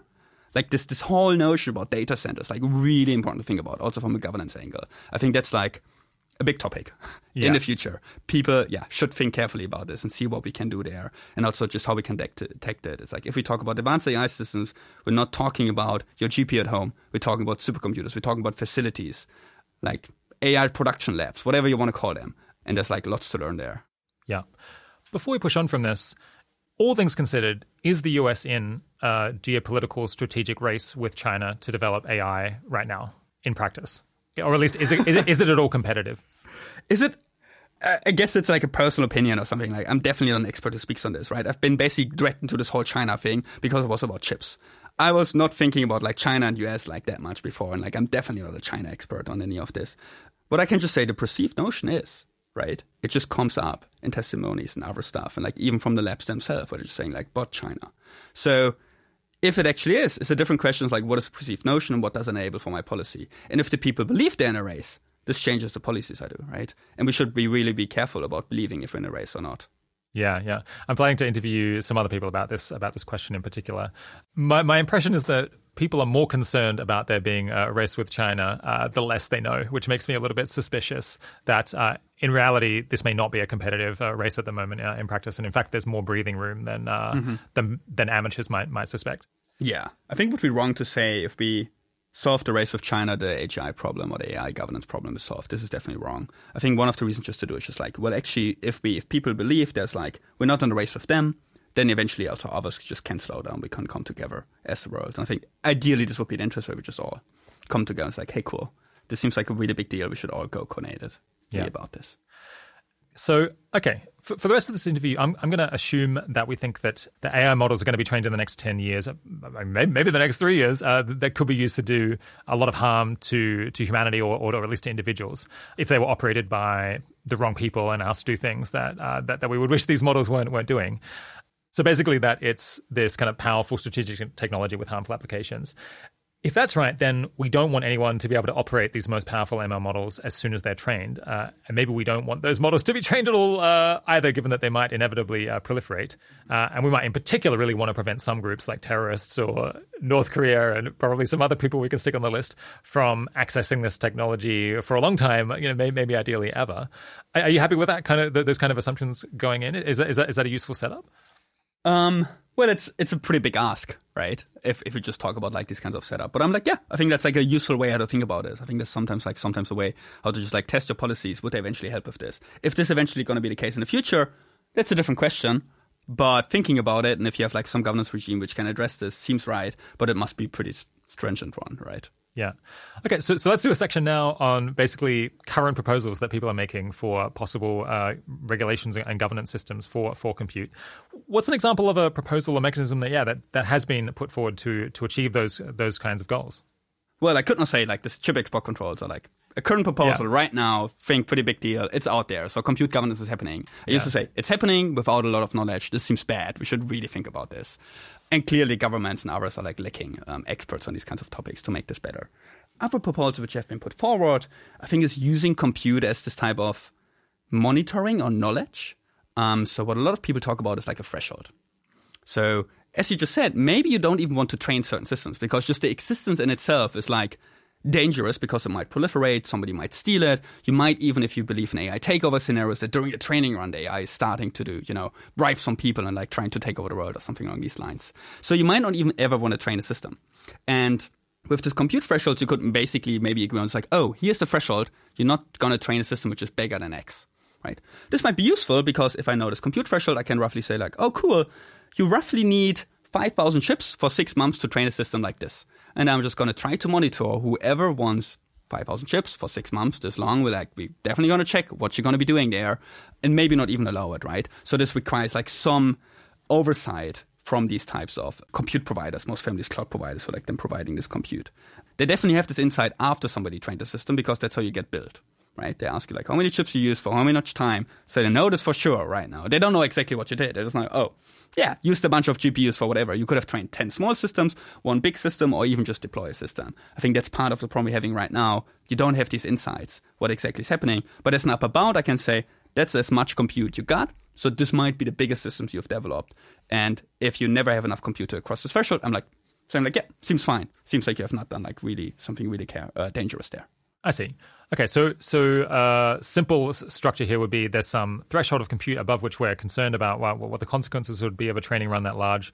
We want to identify anyone who has that many chips concentrated in one place, or I suppose yeah. anyone who's renting out uh, chips up to that up to that scale, and then maybe they would need a license or approval in order to uh, to do any training runs that are that are larger than that, basically. Indeed, the the whole idea of licenses I think is like really important here there are two types of license we could imagine there. If if I'm telling somebody, well, you're not allowed to train a system above X, I cannot make it about the model. The model never exists. So, right? So I need to have a license about the developer, about the company, right? It's like, oh, do you have your AI driver's license with you? Like, are you actually responsible AI developer? Like, oh, you are. You're allowed to train such a system. This would be the first thing you could imagine. Like, if you train above compute threshold X, we're making about this. Another thing you could imagine is like a license about the model. So maybe you've trained a system and it's above this threshold, so we classify it as potentially dangerous. So we want to make sure this model has a license before you deploy it. And this is then where the whole notion of like evaluations, evals uh, come in, where people try to test these models for like dangerous properties we're eventually worried about. And if we're not worried about it, the model gets its license, its stamp of approval, and then you can deploy it, right? And again, there, compute could also come play in because usually people deploy the systems at cloud providers. It's just the cheapest way. It's just the economy of scale how we deploy them. And maybe you want to tell them, hey, you're only allowed to deploy systems which have a license, right? Always you're not allowed to deploy them. This would be reckless if you would do so. Um, it's like a way how like compute first of all helps you to monitor to decide this threshold, like compute indexing. I think is one way to describe it. And then later compute is also like just an enforcement tool. It's like your model does not have a license, so hey, sorry, we're not we're not going to run this one. Yeah. How would this be enforced? Did, did, you think it would be it would be practical to be able to restrain people from aggregating this amount of compute uh, before they do it? Um, open question. Let's put it this way. Um, I think what makes me positive there is we're talking about ordering more than a thousand of chips for a couple of months. That's like less than 100 actors, probably less than 30 actors in the world who are like doing this, right? We have training runs where we talk about they cost within a single digit millions here. And is it then possible to enforce this? I think eventually we just like maybe started voluntary, and I think a bunch of AGI labs would eventually sign up to this because they have like currently they show some interest in like, hey, we want to be responsible. Here's a good way of doing it, and one way of enforcing it, just like via the cloud providers, right? And then I don't need to talk to all the AGI labs. I only need to talk to all the compute providers. I want to some degree a registry of everybody who has more than 5,000 chips sitting somewhere and then knowing who's using a lot of these chips and maybe for what. You could imagine this in the beginning maybe being voluntary, maybe later then enforced being by these cloud providers. But of course, many open questions regarding how you eventually enforce this, in particular getting this insights, right? Whole cloud providers are built around the notion that they don't know what you're doing on their compute. That's the reason why, for example, Netflix is not having their own data centers. They're using it from Amazon, from Amazon Web Services. Even though Amazon with Amazon Prime is a direct competitor. But they're just like, yeah, we can just do this because you, you don't have any insights into this workload anyways, because we believe in encryption, right?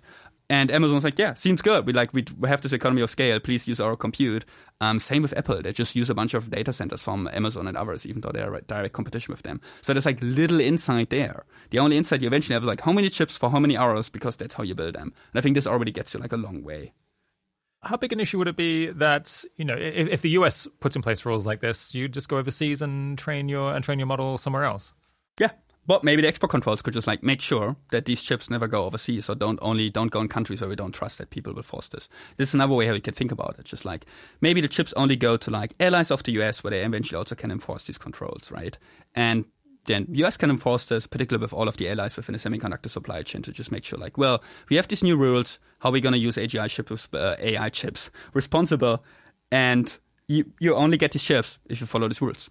That's one way of going about it. Otherwise, the chips are not going to go there. Yeah. Okay. So so this this broad proposal is is out there. People are talking about it. Uh, it it's being I, I guess contemplated by AI companies and by by people in politics and, and, and think tank folks like you. What, what's the reaction been? The reaction has to some degree been like recently in testimony from Sam Altman explicitly said a compute threshold might be something you might want to implement. Like we're gonna run certain evals and you need licenses for deploying models above a certain compute threshold maybe even a capability threshold, but like we're having a hard time directly saying which capabilities are dangerous or not. So I think people are talking about it. If it eventually gets implemented, it's a different question. Otherwise, my reaction on computers a lot of times, it's already happening, but it's happening to China. It's like a way to enforce these kinds of rules, It's like the really blunt tool. And it's a lot of times how you would like actually enforce something domestically. It's like a weird way of regulating, in particular if you think about like having asked before you even train a system. You you must really believe like, oh, just the existence of a system itself is dangerous. Whereas I think most folks are just like, well, yeah, just don't deploy it, right? Just don't run it. And it's way easier to make statements about the dangers once you have a system, right? I'm talking about the dangers of having 10 to the power of 25 flops. Whereas like, it sounds dangerous to me by now because I've just have this mental model like, oh, this is this model and has this capabilities or something, right? But uh, I think it's quite a stretch to say that just like everybody's going to be buying this. It's like way more evident if you actually think about these systems. So uh, I know there's been a, uh, I mean, Silicon Valley is a big place where people have lots of different opinions, but mm-hmm. I think some people have been having a negative reaction to a lot of the discussion of AI regulation from, I guess, uh, freedom of use uh, point of view, mm-hmm. Uh, a sense that there's a like a maybe basically there's going to be regulatory capture where particular AI companies will be able to lock in their advantage by yeah. regulating the industry so much that it's very hard for any small firm to to get to get started. Mm-hmm. I suppose some people also just have a kind of general anti-regulation attitude uh, within within business, and so some folks like that might look at this and just have a negative instinctive reaction. Uh, yeah, have you, have you been tracking that as well? Um, so I mean, yeah, me mostly think about the compute things. It's like a bunch of people have directions where they're just like worried about their GPUs. I think there have been already floating some memes around um, with like GPUs on flags and which says "come and take it" or something. And my response is like, I'm I'm not worried about your single GPU, even your ten, even your hundreds, or maybe even your thousands. I'm like starting to just like talk about supercomputers where we like talk about more than five thousand GPUs. Maybe that's like roughly the threshold there. So definitely the reaction is like, well, leave my computer alone. Everybody has computers. Like, no, but actually, I'm just only talking about centralized AI data center compute, specialized compute, which is used for AI. And I think this already helps a lot there. Um, this definitely comes at a cost, right? I think what most people sign up to, and what I think is definitely a good idea, is just like regulating frontier AI systems, regulating these companies. And this is just only a handful. Those are like the leading systems which you need to uh, to go about there in particular, there's just like not that many companies who train systems which are this big because just like you just have this immense capital cost to just train these systems. And and it looks like at least OpenAI and others are actually going out there saying, please regulate us. Let's think about something domestically, ideally also internationally. And it just seems like that compute is one of the better tools out there. I think I would have never claimed it's a silver bullet, but it's maybe one of the better ones. In particular, when we talk about this technology, it comes at some cost. It comes at some, yeah, needs to to implement it and costs and thinking and new institutions we need there.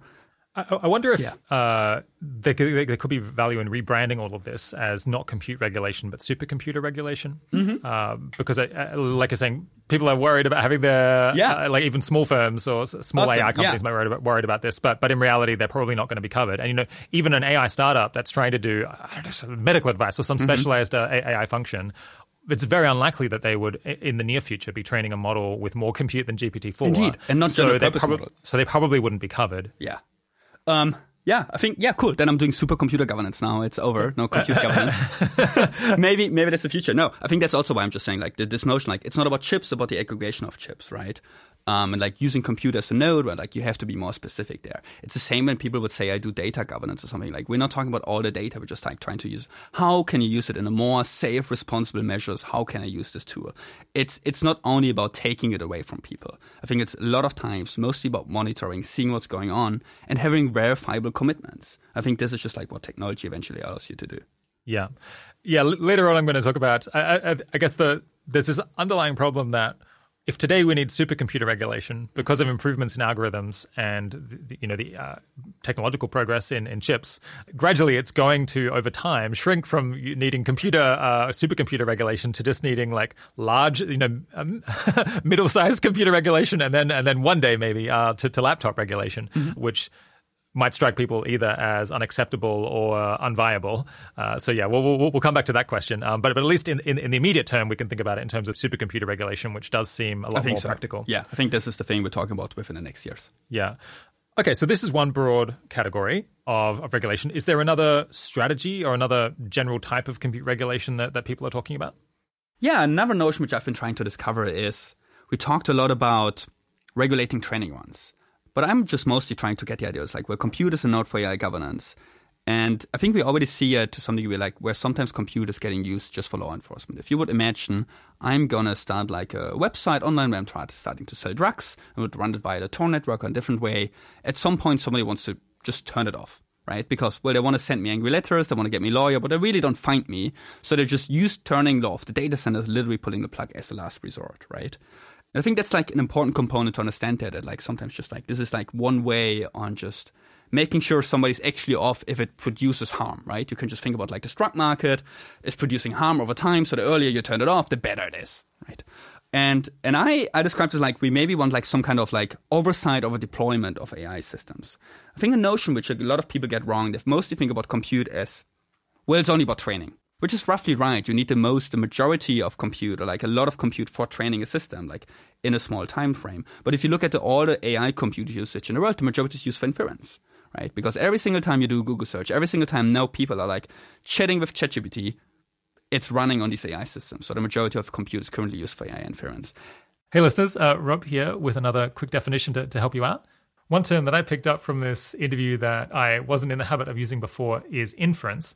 So when we talk about a machine learning system, you know, a piece of AI software, let's imagine, say, let's say a machine learning algorithm that plays chess. It has to go through this training process where the neural network is created and the weights that make up that network are chosen or they're, they're evolved gradually over time in response to how it's performing as those weights are gradually changed. Now that's that's the training process. But then once you've got that neural network, once it's been trained, then when you apply it to a specific case, let's say you're you're you're, you're playing against this uh, this chess software, and it's using it that neural network to figure out what move to play against you. That is called inference. So that's when you kind of that, that's an application of the of the neural network that you've trained. All right, back to the interview. And this can also be governed. We can use this in a more responsible manner, right? And maybe the thing you want to make sure of there is like that cloud providers and compute providers who have the majority of all our inference compute are using this in a responsible manner. For example, as you just said, like, well, you need a license before you deploy a system. But maybe another way to think about it is just like, um, if one system, an AI system, does harm, right? For example, it runs a big media disinformation campaign. I want law enforcement to have like a direct line to the cloud providers, like, hey guys, please turn this off. Like, this is just immediate way how you can turn it off. And that cloud providers, for example, check well, who was running the system? Who was actually my customer there, right? So you have like some know your customer regime, which they maybe should implement to then enable this. So like with know your customer regimes, you can get this training ideas, but you can also just get this deployment oversight ideas, which I would describe there, where you just make sure like if you deploy AI systems, you want to do this in a more responsible manner. And and it's just like this this node where you can go if nothing else works, right? Your angry lawyer letters don't work, you can just pull the plug. Maybe that's a good resort and maybe a good way to think about this. And just like in general for cloud providers, getting is like you're part of this game, you're responsible. General idea which we're trying to get out there is like we just talked about more compute means more capabilities for AI systems. What we're saying, cool, more capabilities also means more responsibility. So whoever has more compute, you just bear like more responsibility to making sure these systems are deployed in a safe and a secure manner. I see. So the earlier broad category was preventing people from doing training runs that involve very large amounts of compute and I guess denying access to large amounts of compute to bad actors or at least uh, actors you don't have confidence mm-hmm. in.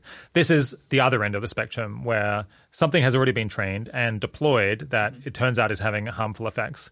And basically, we want to respond very quickly. We don't yeah. want to be stuck in a many months long legal wrangling or even maybe like many hours long like detective uh, run because these things could spiral out of control extremely fast. Basically, uh, I mean, so this isn't going to help with the misaligned superintelligence scenario. It's not going to be outsmarted by someone pulling the plug because it was going to see that coming and mm-hmm. uh, n- not have any visible misbehavior until uh, that will no longer work. However, if you just have uh, a model that's being misused, so uh, you know. If you have a model that's not super intelligent, or maybe it's having harmful effects almost unintentionally because uh, it's been given wrong instructions, it's like spazzing out more or less. Yeah. Then you want to detect that in very quickly, turn off the, uh, like basically cut the electricity to the place where, where it is before uh, things can get out of control. Okay, and and so the thing is here, I guess, is creating legal authority to, to intervene uh, and turn things off very aggressively, and making sure that there is a process that will actually cause that to happen um, very fast. You don't end up with a very extended set of phone calls before anything can be done at all. Indeed, and just like being aware of it, they're just like sometimes like, oh, this AI is like coming from the cl- literally the cloud, just like it's coming from above. No, no, we'll talk about physical locations where this is happening. I think this is particularly interesting because you can basically claim capabilities of AI systems get better over time when people learn how to use it. I think that's roughly true with ChatGPT. ChatGPT is now more powerful than it used to be, not because OpenAI changed something, because people learned how to use it. People hooked it up with a bunch of other open source tools and now has like this closed loops and you can do a bunch of other things. Or like recently, these browsing plugins where like the system is now able to look up stuff on the internet. So it could be the case that over time, people develop more capabilities, more functions we didn't see before. And now it's like, damn, we didn't see this coming before. Now it's time to eventually pull it back. And right now, OpenAI has this authority to do this. And one way how they're just enabled to do this, while they're not releasing the model, they're going to release an API to do it, right? So they can turn it off every single time, or they can still patch it. But if we talk about other systems which are eventually deployed as cloud providers, in particular, if one of people want to do it in a cost efficient way, this would be one way, just like have this direct line to just then go about it there and just make sure the system is being stopped running and you stop harm from being created. Yeah. Has there been a reaction to to this idea? Um, not really have not okay. pushed a lot. Yeah. I see. Yeah. uh, but uh, are, are, you the only one talking about this? Surely there's other people who have raised this as a broad mechanism. Um, I think more people are talking about it. It's like really hard to just like see what's been happening the last six months, but just definitely like this whole notion like computers and for AI governance got way more attention. And I think initially got a lot of attention around like Chinese export controls, but I think no more broadly with like, yeah, the CEOs themselves or like other prominent figures saying like, hey, this is actually like a really promising enforcement node and monitoring node, which we can then use. And I just expect there to be just like, yeah, way more progress and way more people diving into this and, and thinking about this more clearly. What I think is still lacking is just like technical knowledge there, how to think about this. I think a lot of times people have just like wrong conceptions about like what you can actually know and what you can't know, and like where you need more technical features and where you don't need technical features. Yeah. Yeah, do you want to say a little bit more about maybe the strengths and weaknesses of this broad approach? I think where I changed my mind over time, I thought about like compute governance, just like people always said compute governance regimes, like this self-sufficient thing which is gonna solve the whole AI governance problem. And I think over time it's like, nah, actually compute has like mostly, yeah, like three features. I think we currently describe them as it can enable you to get knowledge. Which actors have chips? What are the capabilities? Where are them? What are they doing with them? This is like roughly what can compute give you. Compute can also enable you to enable distribution. It's like, oh, you do pretty good things. Like maybe you want to boost certain actors, right? I think right now we see in the US and UK a lot of initiatives around giving academics more compute because think like, well, that's actually good. We need some not necessarily competitor, but some counterpart to the big corporations there. So like you can distribute compute. Sure, you can give it to people, but you can also just like give it away from less cautious actors, right? If they don't have the AI driver's license or something. And the last part is just enforcement, which is described like literally taking it away or just like not giving people access at all, not even exporting chips there. So there's like three rough ways how you can think about compute. And I think this is not self-sufficient. None of this. A lot of times it's just like, well, I can set a compute indexing threshold and then we do X. But what is X? This is then where just like all the other people are coming in. And I think this is definitely where I changed my model of time. It's like, well, it plugs in. It's like a tool. It's a tool for AI governance, which people can use either for enforcement, for monitoring, for distribution, something along these lines. So like I think I work way more together with other people. And a lot of times just like, Lennart, here's a proposal. Can you just like see like I have this gap and this gap? Are there like any technical things you can think about this? And the technical things a lot of times are also just about just like making it easier. Building trust, for example, can also be used there, right? If you just have like a nicely defined quantifiable metric compared to a bunch of other things which just are way harder to define. Okay, let's push on and talk about this other broad category of governance approaches, which is building particular mechanisms into the chips themselves, I guess. Mm-hmm. Uh, I'm not sure exactly what, what, this is called. Maybe you can explain in a second. But the basic idea here is that you, we could try to govern compute by setting up the compute chips with rules about what they could and couldn't be used for uh, under, under different conditions. And you could imagine, for example, that TSMC chips could be used for normal computing processes without restriction, but that they would have something on them uh, uh to uh, some firmware that would detect if they're being used to train ML models, and potentially they'd shut themselves down and prevent that from continuing unless they had some unlock code uh, approving the training run from TSMC or some government agency or, or whatever. And I think another possibility in this vein that I've heard is that chips might be able to maintain a tamper-proof record of what they've been used for in in the past and that then potentially inspectors could go around, uh, you know, looking at concentrations of compute and seeing if any, uh, you know, unauthorized ML training runs uh, had been occurring there. I guess first up, are these things possible? are they probably possible, or are they impossible? They sound a little bit magical to me. Yeah. Um, well, yeah, computers are magic, right? So technically, we can do a bunch of stuff. The question is like, is it, I think most of them boils down to is it secure? Yeah, I think we we we converge towards calling this term like hardware-enabled mechanisms. Why, why is it interesting to talk about hardware enabled mechanisms? Well, we can leverage the concentration of the supply chain. If we just like tell NVIDIA or TSMC to like implement this, we cover the majority of all compute. That's a huge win. Another reason why hardware is interesting, it's like sometimes there are like some reasons to believe it's more secure than software if implemented correctly. It's like a bit harder to tamper with this. And maybe maybe let me start with just like saying we're like we already see this in the real world. Like there are already examples out there. Um, most prominent example is like I think probably every second person is using an iPhone. An iPhone has like some hardware-enabled mechanism which just makes sure it's only running iOS. You cannot run anything else on the system. We have a history of people trying to do this, so-called jailbreaks, but they've become probably exponentially harder to do um, to run like other systems. So like right now on your iPhone, you can only run software which Apple approves. First you run iOS, and then there's an app store you cannot just simply download any random app and you can run it on your smartphone, right? Apple goes through each app, puts it on an app store, and then you can run it. Of course, they say this is all a security feature. It is. It enables better security, but it's like just another feature, just like, well, they take 30% cut of like every app cell, and there's like another way of achieving this. So I think there it's already happening. Another example maybe with iPhones is just like where it's like pretty hardware enabled. iPhones have this Face ID and Touch ID to make sure you unlock your phone, right? And what sometimes happens, well, the, the, screen breaks and you want to replace Face ID and Touch ID, and people have been having a problem. If you replace this component, you cannot get a replacement part. It does not work with it.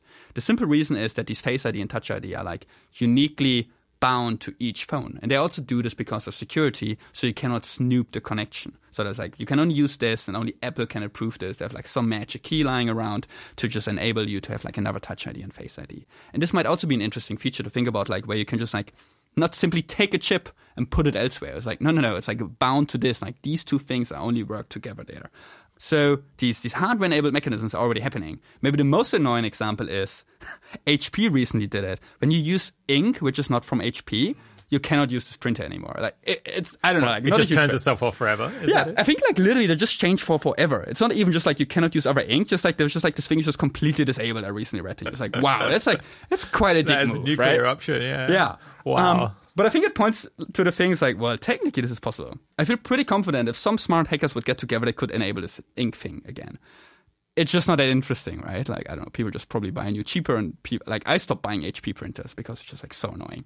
Yeah, I mean this is a, good, this is completely irrelevant, but it is it is amazing to me that the printer uh, industry is so stuck on the model and has been for decades, where the printer is very cheap. Maybe they're even selling it almost below cost price, and then they charge you a hell of a lot for the ink. Yeah. Why don't they just do what almost everyone else does, which is sell the printer for you know the cost plus 20% and Yeah. then so you the ink for cost plus 20% Yeah. I, I just I, I don't know there must i'm sure i'm sure there's i'm sure we could google this and find out but anyway it's just fascinating that this is the length that they have to go Commitment problem. I don't know. Call to action. Everybody commit to to yeah buying these types of printers so we can eventually solve this.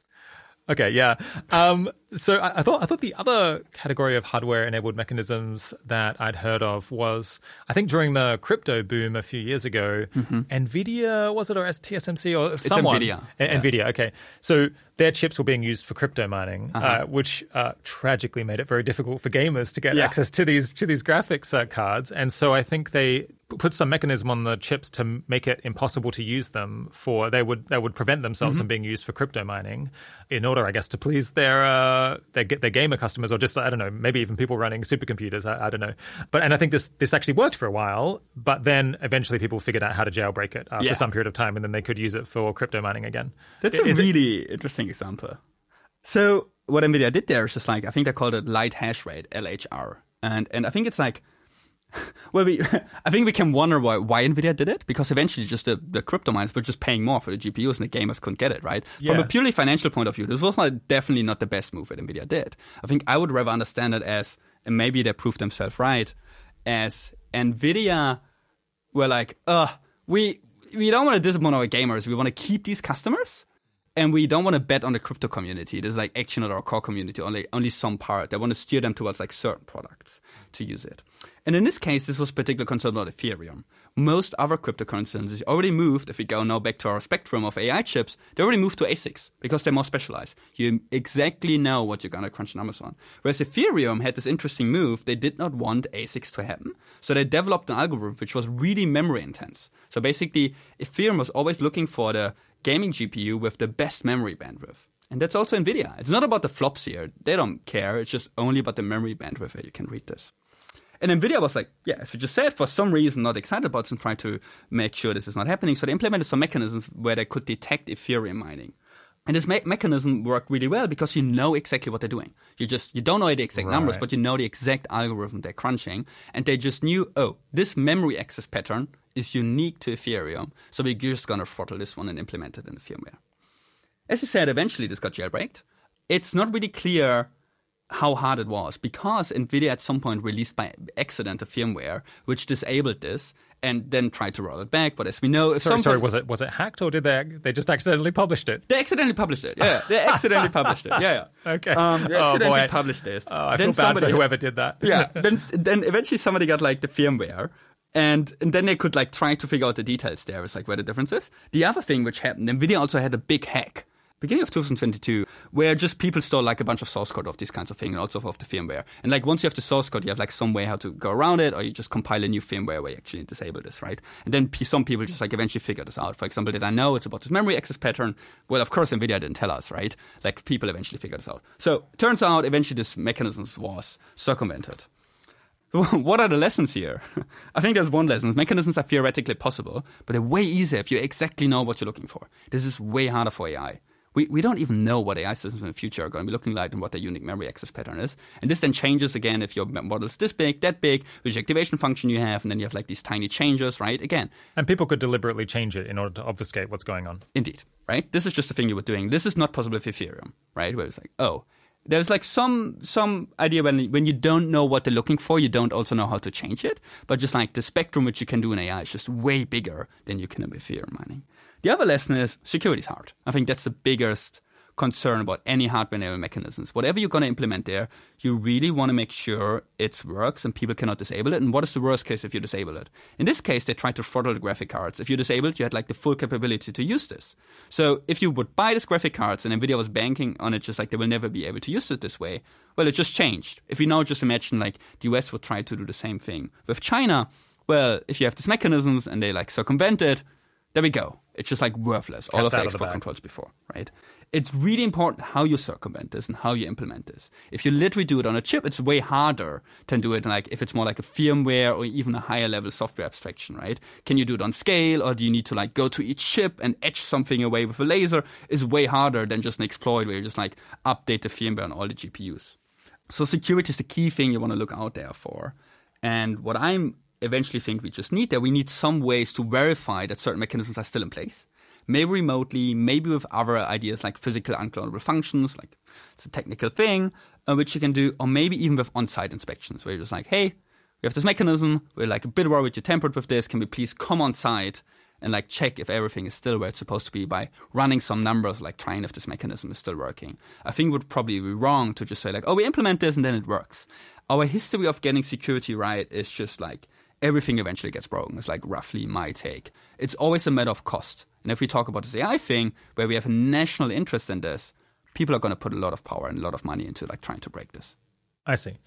Okay, so it's possible in principle to do some things in this direction. Mm-hmm. Well, I suppose the thing where it you know uh, samples from the calculations that it's being required to do and then stores those so that someone could inspect it later that that does seem viable Yeah. uh, detecting whenever you're being used from an ml training run ooh a bit more touch and go whether that's really viable Seems way Uh, harder. it you seems- could seems imagine you can imagine earlier things. I mean, I'm excited about this whole research idea of like verifying properties of training runs. So at some point we might have some ideas like what are actually the concerning properties of training runs? I like transformers with this component, way worrisome than this one, like a big model versus a small model.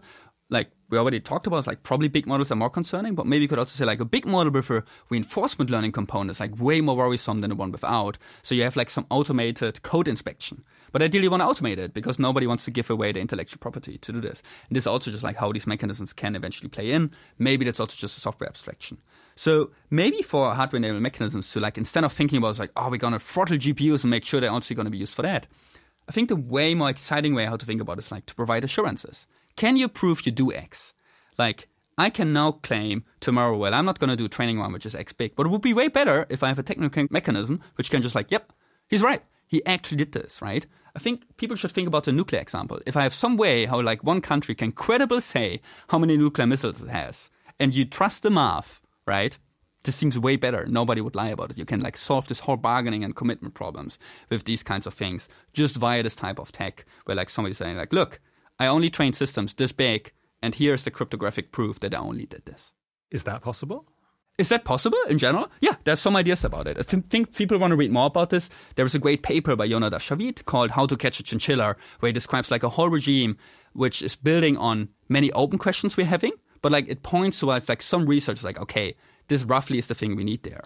So you could imagine there's like some way you, there's a proof of learning, how you can prove I've trained a certain system. If I know now how much compute you have, I can roughly say, oh, you can train 10 systems this size or one system this size. And eventually what I want you to see is like, can you please show me the proof of learning for this one big system or the 10 small system? So basically prove me how you used all of this compute. Right? So like for training, this is definitely possible. There's like a bunch of ways, just like how to make it more feasible, less costly, which you need to investigate there. The problem is also you only not do training. So like, well, you have a bunch of compute, maybe a bit used for training, a bit for inference, maybe like you also run like a climate simulation. So basically what I need to have is like a proof of non-training, right? Like, can you prove me that you did not train the system? Or can you prove me that you did all of these other things, right? That you just ran inference and you not eventually trained the system. And I think they're like, I would describe them as open research questions. People should definitely think more about this. We have not seen a lot of research there. And this can just really help with like lab coordination, international coordination, just anyone where it's like, if we all agree on we're not going to train a system bigger than X, this would be a mechanism how we eventually can just have this. And it's not going to be a silver bullet, but it definitely helps, right? I, I describe it usually as it reduces the social cost. And this seems good, right? If tech can reduce the social cost, I think if people have more belief in cryptography than, than in each other, we should we should leverage that. Yeah. And a cross cutting consideration with all of these hardware enabled mechanisms is that we, we should expect, based on past experience, that there'll be a cat and mouse game where people will. They'll, they'll put in place these mechanisms with the goal of restricting what you're doing, or uh, you know you being able you being able to prove what, what you did reliably, and we should expect those to get cracked sometimes. That for people to figure out how to work around them, but as that cat and mouse game progresses over a period of years or, or decades, it, the, the low hanging fruit in terms of uh, breaking these mechanisms might get found, like with iPhones, and then eventually, eventually, it would be really quite challenging, and not many people would be able to to, to, break them. But it's unlikely that we'd be able to get there very quickly. That would, would actually require the experience of people trying really hard to break them, and then all of those things being patched. And the point you were making is that, in as much as it is strategic, like the the geopolitical strategy here requires that these mechanisms work. It fails catastrophically when one country or one actor can just suddenly break all of these things mm-hmm. because you know someone posted the wrong stuff on the internet and and, and, and allowed them to break uh, break it. So it would be dangerous to rely for stability or for our security on these hardware enabled mechanisms holding long term because they can just fall apart completely. Yeah, absolutely. I think it's a key thing which I'm sometimes doing when I talk to policymakers. They just always love hardware. It's like, great, it's just gonna work. I was like, ah, no, like actually, like stuff is not secure. Like, oh, this is like, like, have you seen the state of like cybersecurity? Yeah, it's, I mean, terrible. It's terrible, right? right? Yeah, yeah. and like that an iPhone is as secure as it is right now. Like this is years of work, and I think there's probably right now an exploit out there for listening on iPhone conversations, but it just costs you a hundred million. So you only do it for like literally like yeah really big targets and not, not the random hack on the street does it. I think it's really important whenever you need to reinvent the wheel regarding security. Just don't do it. Like there, there's this thing: never roll your own crypto. Just don't do it. Use existing libraries. Never roll your own crypto. Use existing libraries to do this kinds of stuff. And I think the same here. I mostly want to use existing mechanisms. I think there's still some research to be done, and this is part of the reason why we want to roll it out as fast as possible. And like another way how to think about this. A lot of these mechanisms rely on well, you can hack them because you have physical access to compute. Right. We we have not talked about it like a lot yet, but compute does not need to sit under your desk to use it. You can just use cloud computing. You can just like I can right now access any computer in the world if people wanted me to. So and this is maybe useful. If I implement something which is in hardware and you need to physically tamper with the hardware, you can't. You're only accessing it virtually, right? And even if you would tamper with it via software, guess what? After your rental contract runs out, we're just going to reset the whole hardware. We reflash the firmware. We check, like, we have some integrity checks, and here we go. Here we are again. So maybe, maybe to build on top of this is we previously talked about the semiconductor supply chain. People should think about the compute supply chain, which goes one step further. At some point, your chips go somewhere. And the chips, most of the time, sit in large data centers owned by big cloud providers right? So like we definitely see most AI labs right now are either a cloud provider or they partner with a cloud provider. And so if we then think about choke points, guess what? Cloud is another choke point. Like this is a really nice way to restricting access because I right now can give you access, you can use it, and if you start doing dangerous shit or like I'm like I'm getting worried about it, I can just cut it off any single time. This is not the same with hardware. Once a chip left the country and it's going somewhere, I'm having a way harder time. So maybe the thing you want to build is like some safe havens of AI compute where you enable these mechanisms we just talked about there. You can be way more sure they actually work.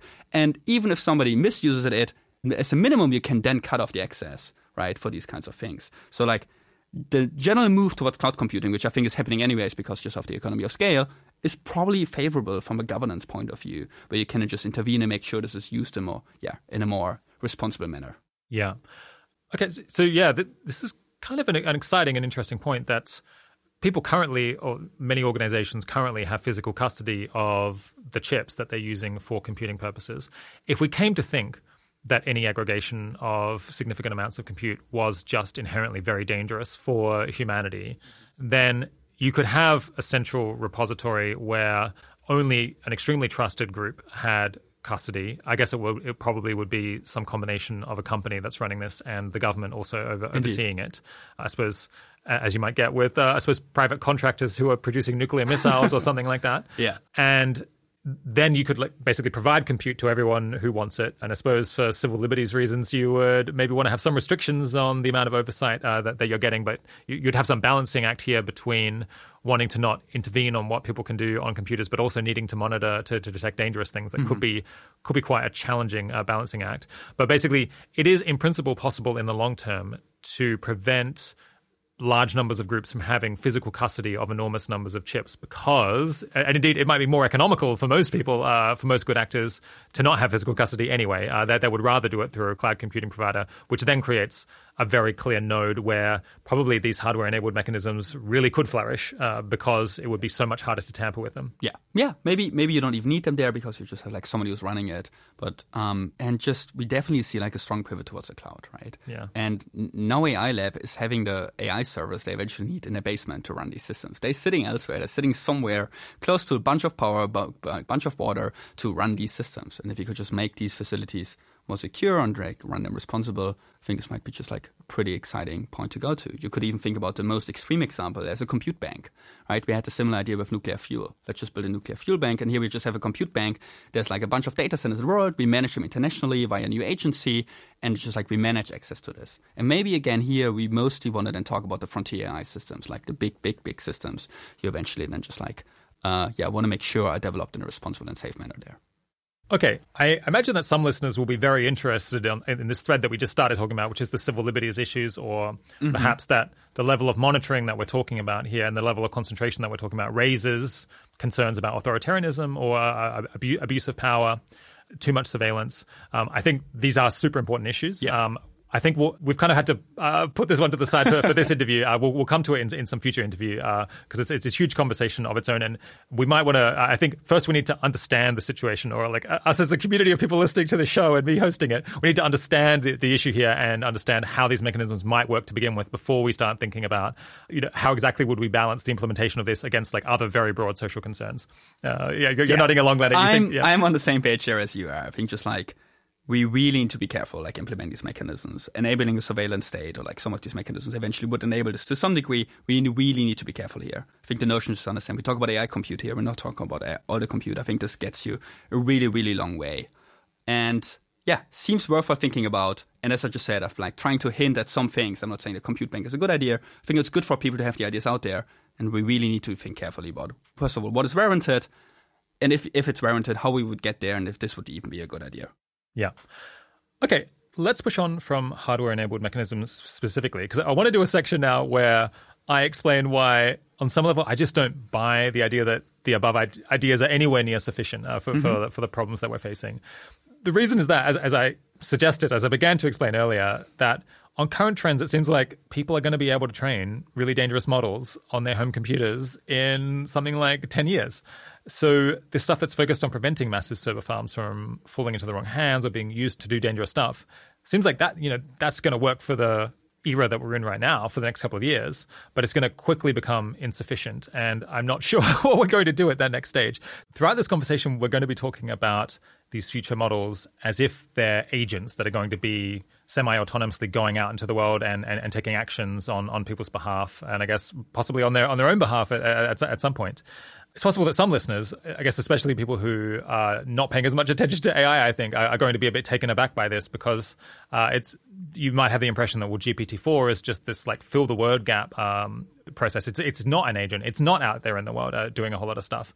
But I'm going to assume that models in a couple of years' time are going to be these agents because I think it's very clearly true because people are working very hard to turn them into agents and they have already so many of the latent capabilities that would be necessary for them to operate as staff members of a firm, basically engaging in a very wide suite of, of activities, potentially with supervision or and, you know with, with, with partial autonomy. I guess if you think that that's not so likely anytime soon, then um, maybe just imagine that this is coming a little bit later. Uh, once once we have figured out how to turn these models into more useful agents uh, that that are you know engaging in quite complex tasks uh, out on their own. Let's work through this uh, bit by bit. As I understand it, uh, Sam Altman has said that it cost over $100 million to train GPT 4. Do, do we know anything more than that at this point?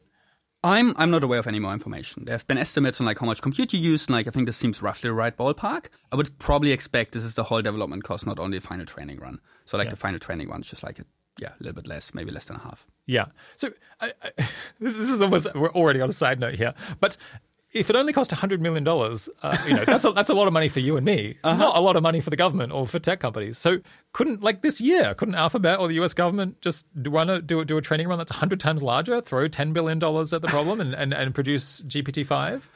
I mean, yeah, it's, it's interesting. It sounds like a lot of money, but like for government aspects, like not a lot of money. Uh, it's just the question what you get out of it, right? Do you think right now GPT-4 is worth than 100 million? I don't know. I think we're seeing it right now. To which degree it's like actually worth this much money? Like we we entering this new era of large deployment of large language models. We see how much money they actually worth for. Could they eventually do it? You you still need talent to do it. I feel pretty confident the government could not pull this off right now with their talent to eventually go about this. And then they need to find with others about the compute, right? OpenAI has contracts with Microsoft Azure. They have like their clusters to eventually do this. The government maybe has like some some supercomputers with the DOE. I don't think they have the best chips in there to, to then train the system. And then you just need the engineers to also do it. So like, there's one thing how much money you spend on it. This is just the compute, right? There's the other thing, which how much and which talent you need and how good this talent eventually is. I think there's like, as with semiconductor industry, like a lot of tacit knowledge and a lot of tricks to eventually train these systems, which are that good. Yeah. I guess a complication here is that as I understand it, when you're doing training runs trying to get better performance on these models, ideally you increase the amount of compute and the amount of data simultaneously. That's kind of ideal. And if you just massively increase the amount of data or the amount of compute without increasing mm-hmm. the other one, then you kind of get diminishing returns on, on each one of those inputs. And because we are getting kind of close to exhausting the kinds of text that GPT-4 was trained on, increasing the compute 100 uh, fold wouldn't bring as much improvement as you might expect. Uh, hold it if you if you simply held the data constant as well. Indeed, yeah. Okay. New question. Uh, to, to, get the same boost in performance that we got from GPT-3 to GPT-4, do you know how much the model would cost to train roughly currently, or maybe how long we would have to wait for algorithmic and compute improvements to occur so that we could get that uh, get the GPT-5 equivalent, the same boost in performance for again around 100 million million dollars? Yeah, there are multiple ways to think about this. Um, one way how to think about this is just like, well, from GPT-3 to GPT-4, it required an order of magnitude more compute, right? So let's say from GPT-4 to the next system is also another order of magnitude compute. Now you could ask yourself like, well, hardware gets better over time. How many years do we need to wait that like hardware in the future is like as good, so basically get for the same price yeah, like you get like the, the, the GPT-5 system basically for the same price as before. So if like hardware gets like doubles every two years, every 2.5 years, like it's roughly the doubling of hardware price performance, we then just need like to rate like roughly three doublings, right? Which is then like six to eight, yeah, six to eight years or something. And then it's like 10 times cheaper to, to train these systems. And then you could just like, yeah, have the GPT-5 for like the GPT-4 cost if you just go via this. But next to this, we have like this whole notion of algorithmic efficiency. You just become better. Systems are becoming like yeah, more better at absorbing the data and they increase more capabilities for like a, the same amount of resources. This is a really messy, just like to think about this and what it's been there. We have like some papers which look into the doubling of algorithmic efficiency in uh, computer vision, and that's been roughly every year, right? So with this notion, if you just need to like go 10x, then we like wait like three to like roughly to four years, then like yeah, we like have again like this many algorithmic efficiency that you get the same there. But on top of this, you have a lot of other techniques. And I think if you just look at the system, um, I think it's called Llama, which was somewhat leaked by Facebook eventually, uh, what happened there. And then we got Alpaca, which is like this fine-tuned system, which used GPT 3.5 or GPT 4 to like make it better, right? And I think this was way cheaper how you got like a lot of capabilities. I've not seen the full capabilities and full range. But I think it's pointing towards like there can be some kind of distillation. If there's like a more powerful system already out there, you have an easier time to build a system which is like a little bit closer to it. You probably won't surpass it, but it's like easier to get to these kinds of system, to uh, get to these kinds of capabilities. But overall, really hard to say. How do you measure performances? Does it like is as good across all these performances we eventually think. We have like some benchmarks sort of think about it. And this whole notion of algorithmic efficiency is like really hard to wrap your head around, like measure in a quantifiable way. Okay. So I think a key thing that people should understand here, though, is that in, in recent years, we've seen very rapid improvements in algorithmic efficiency. So, with the same amount of compute and data, you know, from one year to the next, you're able to get significantly improved performance. I, am trying to remember, like, do, do, you know roughly what is the the doubling time, or I guess in this case, the halving time that we're mm-hmm. getting mm-hmm. from from algorithmic improvements? For computer vision, according to the best analysis we have there, it's roughly one year. Okay, which is still less than we spend on compute, right? We've been doubling compute every six months. So basically, we scaled up compute faster than we got via algorithmic efficiency. And then, of course, we have these gains on top of each other, right? You get more algorithmic efficiency, you throw more compute at it, so you basically have faster capabilities there. I would be, yeah, I'm excited about what's going to be happening in the future. It's like really hard to say. And this is only for computer vision. I hope we have like more analysis on there uh, in the future on like other domains where we can look into this, like what has been the algorithmic efficiency there. Yeah. Do you know if we're getting close to running out of improvements in, for, for improvements to the algorithm, so that maybe this you know a one year halving mm-hmm. time won't be sustained long term? Um, that's guesswork. Are we running out of ideas? Um, I don't know. Maybe maybe something is true. Just like well, maybe ideas are getting harder to find. Right? Well, There's like some reason to believe that just like well, it's hard to find ideas, um, but maybe also just more people. Like let's just say there's like this chance every single time to find a new idea, which is that good, and we have more people working it, well, then we find more ideas into the future, right? So we like we definitely have more interest right now in AI system. So would expect that we have like more ideas in the future if we're going forward. An interesting notion is maybe that we see more and more research happening in industry, right? And industry is compared to academia less diverse in their research ideas. And maybe that's bad. Maybe like this less diversity in research they do on AI, they're more, less likely to stumble across new ideas which are like really groundbreaking, right? Like if you find something which is outside the current paradigm, this is more likely to happen in academia. And academia is maybe not seeing as big of an AI boost as the industry is currently doing it, right? Um, so it's really hard to say, in particular we're just entering this new era where just like historically also just a bunch of research has been happening in industry. This was not the case before for other technologies, right? Where like a lot of just like the groundbreaking research was mostly coming out of academia. Okay, uh, so to get to my bottom, bottom line here, yeah, on current trends, when would an individual be able to train GPT-4 themselves? Uh, you know, say at home using a bunch of hardware that they've bought for around hundred thousand dollars. I mean, we can just try to run with the previous numbers we were talking about, basically. So there are like two components which feed into this, while compute gets cheaper over time, and the other component being we have some algorithmic efficiency there, right? So like if we just say like, yeah, what is the cost when you would be able to train a GPT-4 alone? Let's say we go, it costs you 100,000 instead of the 100 million or something. We go down like by three orders of magnitude, right? So if we then think about this and like we put together just like well we get every year the the algorithmic efficiency doubled. So like every year you need like only half the amount of compute you used before to eventually get to the system. And then every two years you get like two times more compute for the same price performance. Then this should be around like seven to eight years then, okay. if you think about this. But then we're still talking about 100000 like which is like still not your local gpu at home but maybe you could just rent compute there. Yeah. I do think this is probably not going to be the case. The reason which I already said is like, well, I think it might be getting harder to find new algorithms to like continue this. And I think it's really unclear if this doubling time about algorithmic efficiency, which I was just talking about from computer vision, also applies to language models or whatever the future of AI systems is. And the other reason being labs are starting to become more secret about the algorithms. They're like they stop publishing them. So it will be really hard for like an individual to exactly know what the architecture is of these systems. We don't know about the architecture of GPT-4. We don't know about the architecture about PaLM 2, which is the recent release model from Google. And I think this just makes it significantly harder for people to replicate any of these efforts. The reason why open source has been so so close so far to to the cutting edge is mostly well, yeah, we worked in the open, right? These yeah. these systems, and this will definitely get harder over time. Okay, so yeah, there's, there's quite a few pieces here. Let's mm-hmm. take them one by one. I, I, thought, in terms of someone being able to produce a very powerful model on kind of uh, the amount of hardware that an individual or a small business might be able to buy, the compute is compute is getting cheap at, a, at, a, at, an unusually fast rate, but maybe then the limiting factor would become access to the enormous amounts of data that are required. So perhaps you know in six or seven years' time, you might have enough compute in principle as a small business, but you wouldn't have access to the entire corpus of, of, of data off the internet. Although as we talked about at the very beginning, uh, you can copy and paste this stuff surprisingly easily. Right. So maybe, maybe, maybe, maybe all of that but could leak at the some right point. data. Yeah, yeah.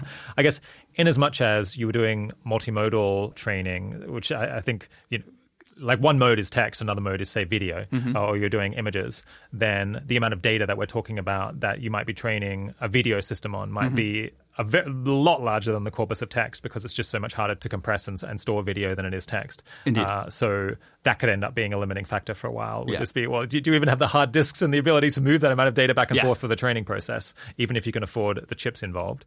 And this also reminds me of just like when I talk about compute halving, like there's like this pretty narrow perspective where just like I talked about compute mostly regarding floating point operations per second. But there's like way more to compute. Like each system has just like memory on the system, right? Then they need to talk to each other.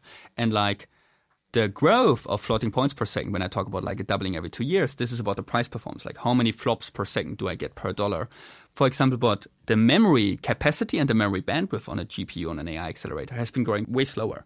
So if you continue having these really large systems, you might have theoretically enough flop per second on your GPU, but you don't have enough memory to store it, and then you need to offload it on your hard disk, and then you see like really, really large penalties. So there might be the thing where just like your single GPU might have theoretically enough computation performance, but you just don't have the memory, and that's the reason why you need a ton of them. This is already what we're seeing right now. Like Memory is growing slower. These systems are like really, really large. And ideally, you want to store the whole weights on the onboard memory on the GPU. And this is too big, right? They have like, I don't know, 40 to 80 gigabytes if we talk about these systems nowadays. Systems are like roughly half a terabyte up to a terabyte big nowadays. You can't fit them on there on a single GPU. So you just need a lot of them, even though theoretically the computation performance is sufficient. You need more memory. And this overall then drives the costs, right? Where you just like, you just need the capacity to, to store this. And this might be another factor which like, yeah, makes it really harder for like just random people to then train these systems. Okay. So that's one aspect of it. The other one that uh, you were just alluding to is this issue of even if the cutting edge labs are coming up with all of these great algorithmic uh, improvements, will those be widely accessible? So it seems like until yesterday, everyone was just publishing everything, all of this incredibly important, very valuable, potentially dangerous information uh, about how to how to do ML uh, training uh, was just it was it's just online basically. Anyone anyone could grab it. That has started to change and it's almost certainly going to continue to get locked down uh, for a whole lot of reasons both commercial and i guess potentially security focused.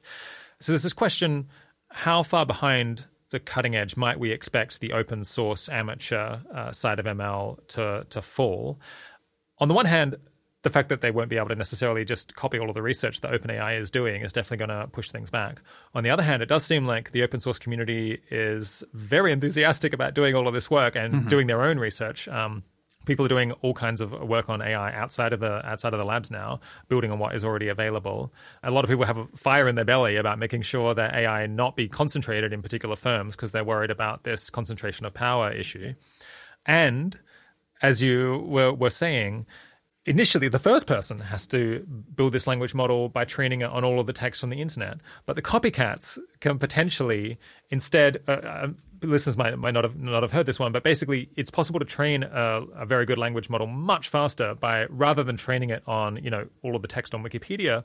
Instead, you just put prompts into the into GPT-4 and then uh, see the stuff that comes out, and then mm-hmm. update a ton based on that, and then just do that for enormous numbers of inputs and outputs, uh, and that turns out to be enormously more efficient because in a sense, GPT 4 has already done the work of distilling the wisdom from the original, much larger source data. GPT 4 has distilled it into a relatively small number of, of weights of, of, of numbers in this in this enormous matrix. Okay, so there's like some some reasons why you might expect the open source people to keep up, and some reasons why you might expect them not to. Uh, yeah, do, do you have any uh, an overall take here? Yeah, there is a paper called "Societal and Governance Implications of Data Efficiency," and people should just read it and replace data with compute. And I'm like trying to quickly explain it.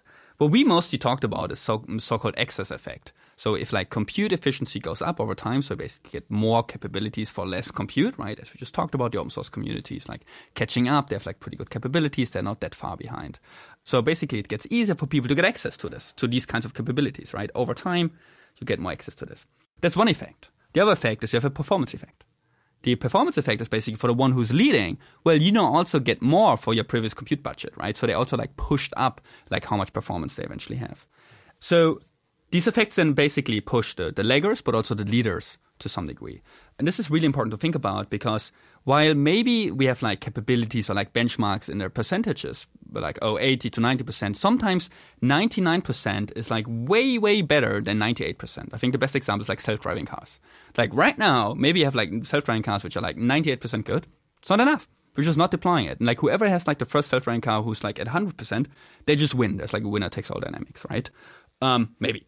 So we have this whole notion of like, well, there there is like some people who are just like leading with the frontier and they also like have this effect where just like also like they get more capabilities with the same effects which like puts the open sources which makes their life easier and then the important thing to look at is just like if we for example think about malicious use of maybe open sourcers or like maybe other actors it all depends like how the, the offense and defense is eventually going to play out there. So you might imagine that the, the people who are like leading, those are the, let's say, nice guys. We can regulate them and then we can use their systems to defend against this other system.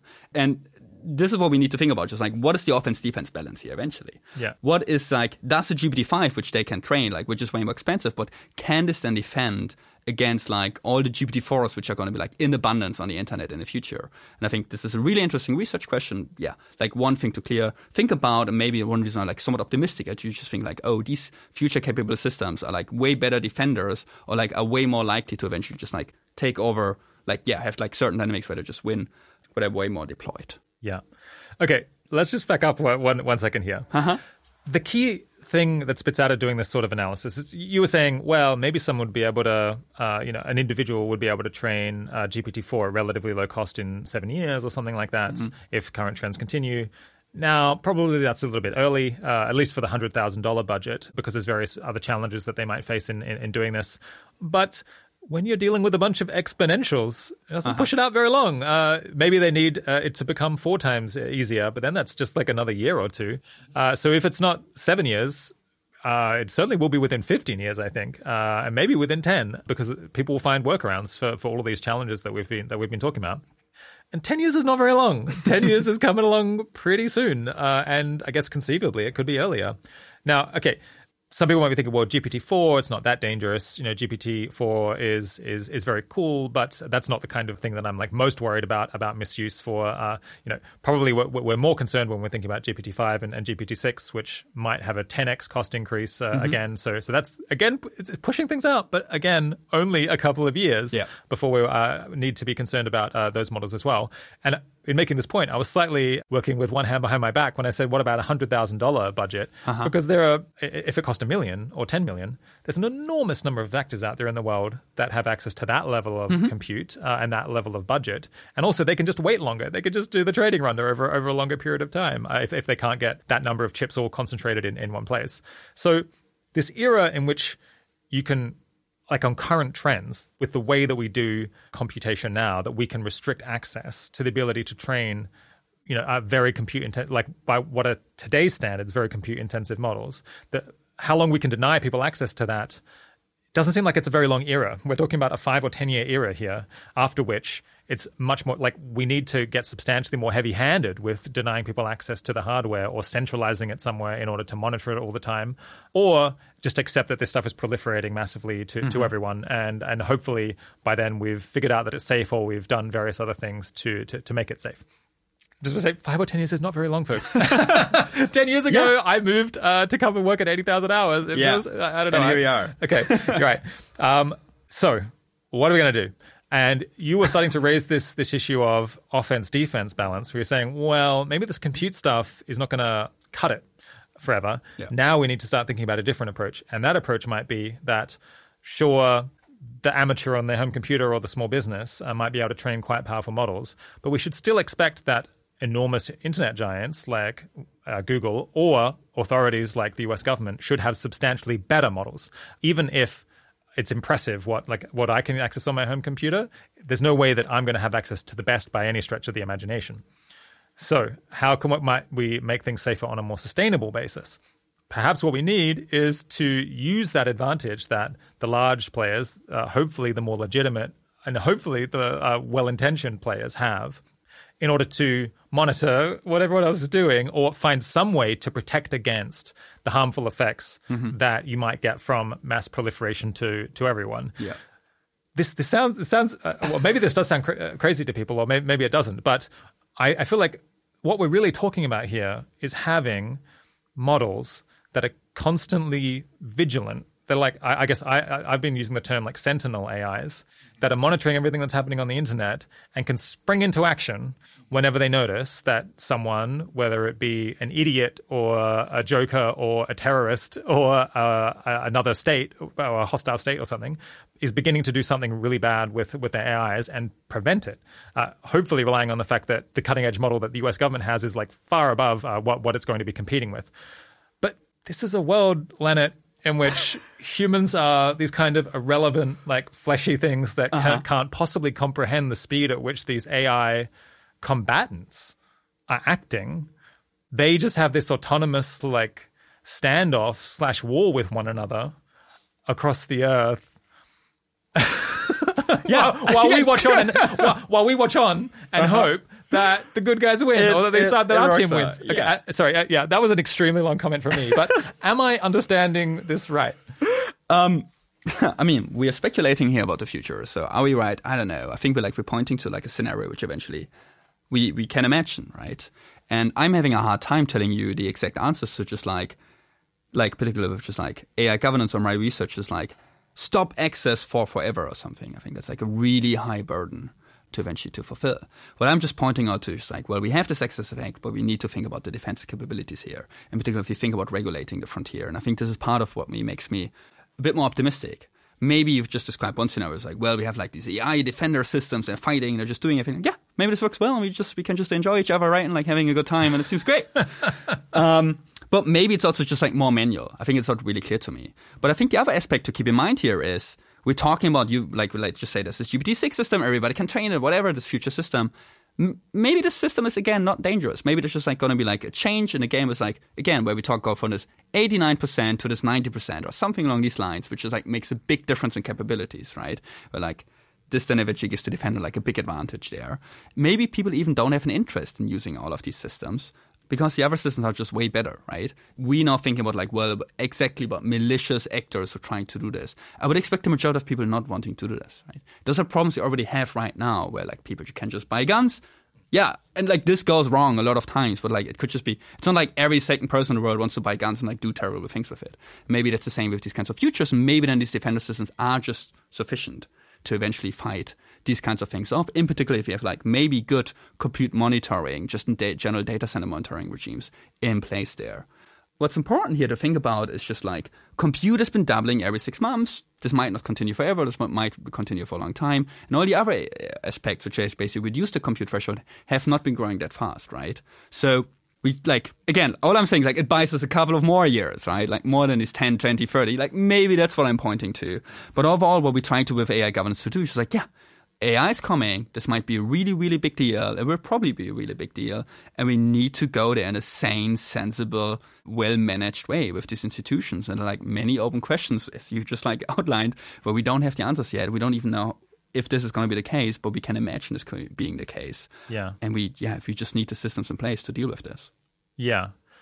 I think a, a key issue here that makes this feel so unnerving and also makes the future that I was describing seem quite hard to avoid is the fact that these ML systems act so much faster than humans, such mm-hmm. that if we were relying on the police to respond uh, or you know law enforcement to react you know, as human beings, you know, holding meetings and doing stuff, they would have lost by, by the time they could even figure out what was happening. Uh, it's quite like we're kind of like sloths by comparison to uh, computers. It's just I think I'm not sure what the fundamental reason is here. I suppose the human brain operates with very little energy. What is it like, two watts or something, mm-hmm. something ludicrous. So, uh, so, th- so that's one impediment that we face that we're just not using very much energy relative to what a what a server farm would. The other thing is just uh, biology has struck on a mechanism for signal transmission that is incredibly slow relative to what you can do down um, uh, a piece of metal or like let alone an optic fiber or whatever.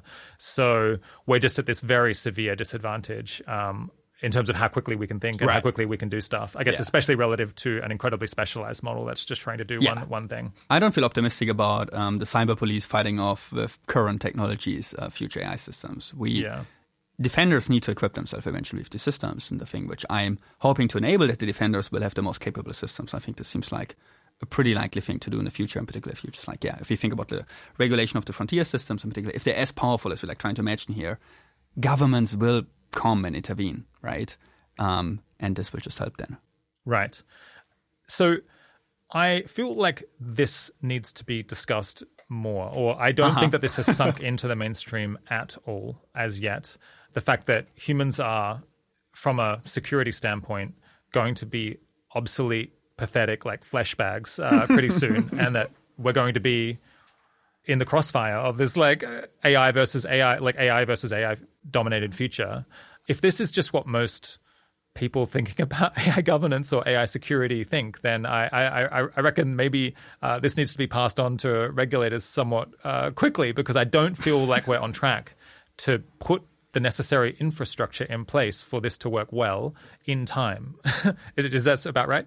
I think I think this seems about right. I mean, you've been talking about AI on this podcast and with 80,000 hours for a long time, and like I think the last couple of months have been a game changer there. Um, are we on track now? No, I don't think so. I've not seen evidence yet, but I think we're definitely moving in the right direction yeah. um, to just make more progress there. And I think it overall makes me optimistic. If you now see the degree which people buy into these kinds of things we just talked about, this has definitely changed. I think this eventually enables you to just like do these kinds of measures we are just talking about there.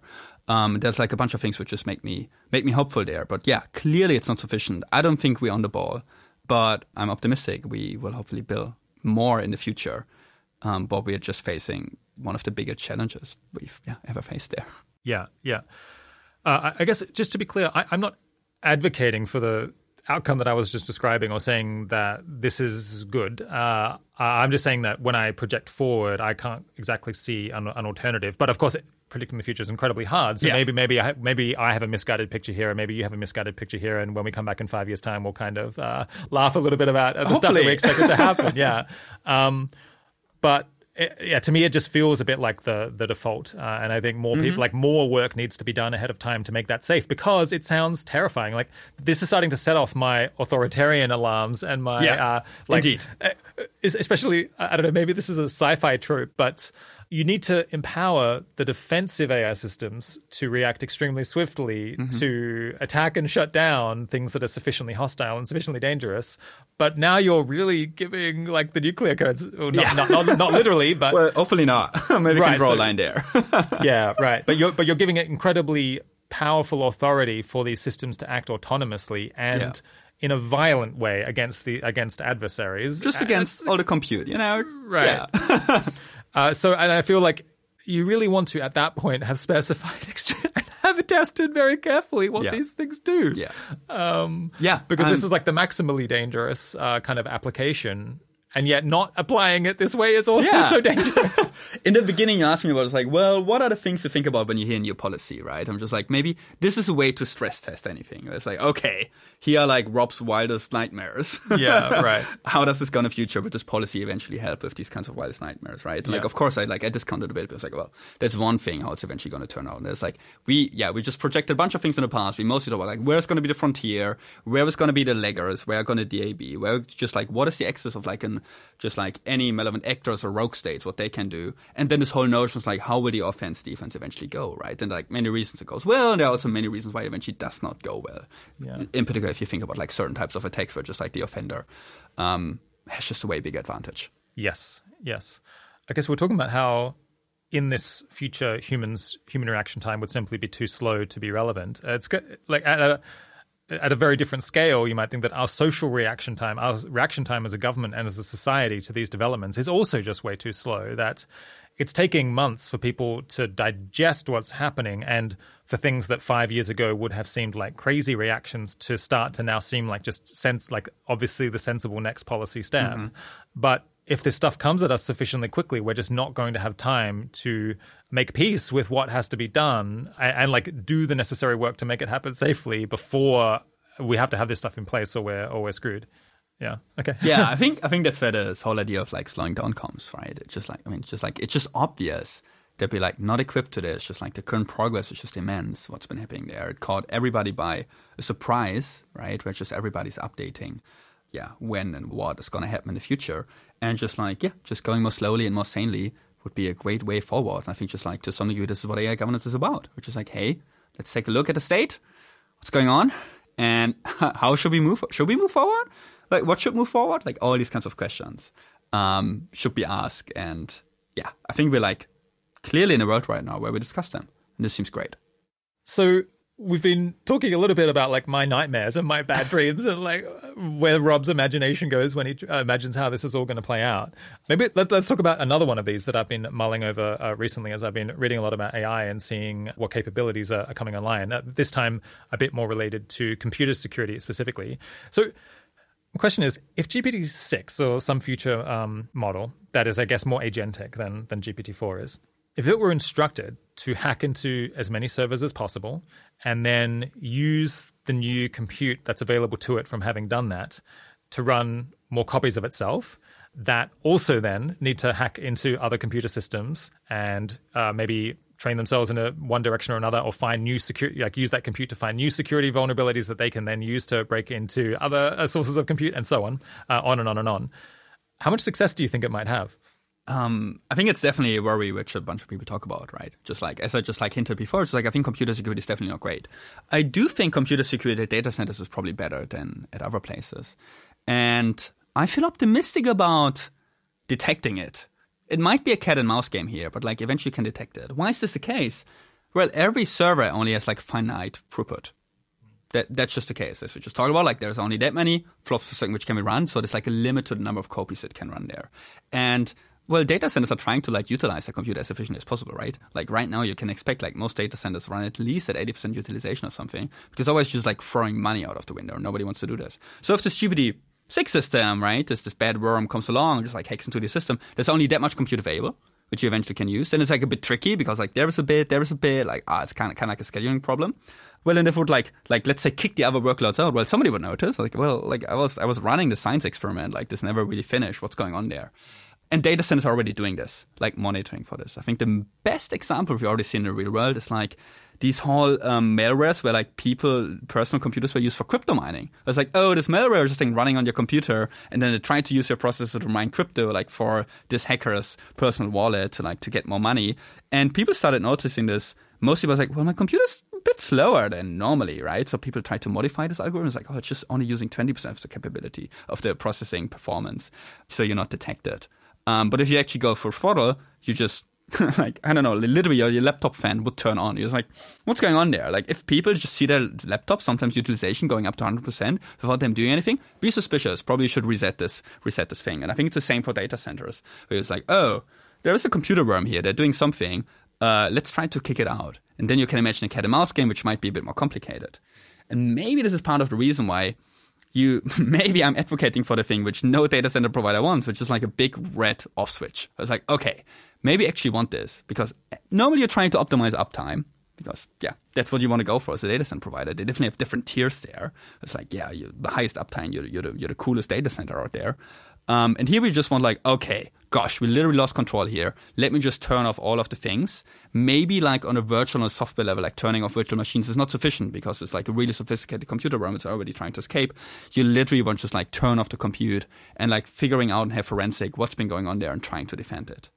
What we eventually exploit there is existing security bugs and holes and usually fix them if we just figure out what they are. This takes a little bit of time, but at least compared to AI systems, we have some clue. We at least develop these systems and like in a in a way how we understand them, so we can try to fix it. Yeah, yeah. Just to add a bit more color to, to this scenario, I think I probably misspoke when I said if GPT-6 were instructed to do this, because it would be much more sensible to have a, a model that's extremely specialized at hacking into all kinds of computer systems, which is yeah. a much narrower task than being able to deal with any input and output of, of, mm-hmm. of language whatsoever. So it probably would be uh, quite specialized. And yes, I basically am describing uh, a computer worm, which I think yeah. our, our, youngest listeners might not really have that much exposure to computer worms. But from I understand, you know, the early days of, of the internet through uh, and like net- networking computers through to about the period of Windows Vista. This was a regular occurrence where basically people uh, would find some vulnerability within an operating system or uh, sometimes within like email software that would basically allow you to break into a computer, then email everyone with a copy of the virus, and then it would spread to other computers um, until basically everything was shut down, just in a in a cacophony of people passing the this this um, malware or, the, or, or, this virus between all of the all of their computers. You, you could um, Google uh, this question of like the largest um, computer worms or the largest outbreaks. Um, I, I, remember when, when I was a kid, there was a handful of times that enormous numbers of computers went down basically for a day or two uh, until these vulnerabilities could be patched. You would have just uh, companies completely inoperable, more or less, because their computer systems had been infected with these worms.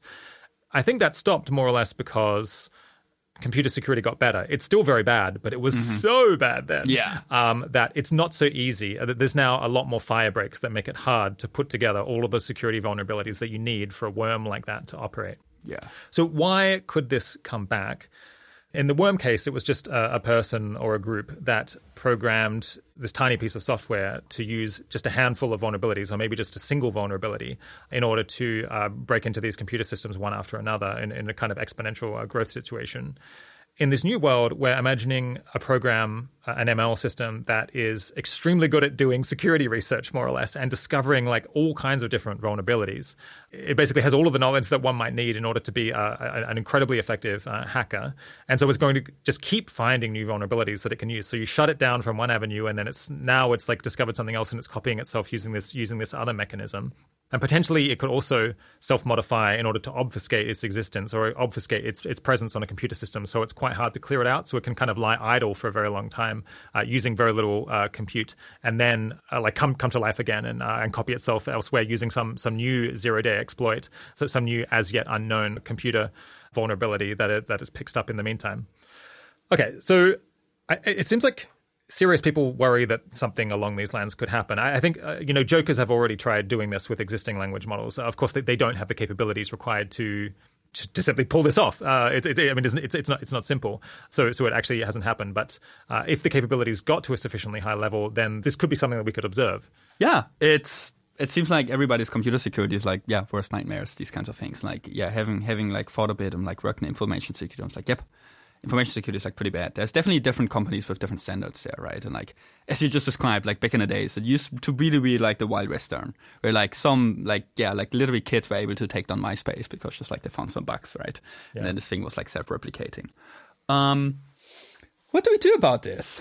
Well, I mean, it, it seems like the most realistic way to, to defend against this is that you would expect that the white hat people would have a larger budget than uh, you know pranksters or terrorists or just ne'er do wells that are doing this, and so they like why don't you why didn't Google train the hacking model first and then use yeah. that to detect all the vulnerabilities that this model could possibly find and then patch them all? Uh, Indeed, I think the way that this could have legs is well firstly it might just be that no one's on the ball and so no one produces this um, ml hacking model for um, benevolent purposes first so it might be that the bad people have this idea and, and put it into operation uh, before like the necessary security work has been done on the other side.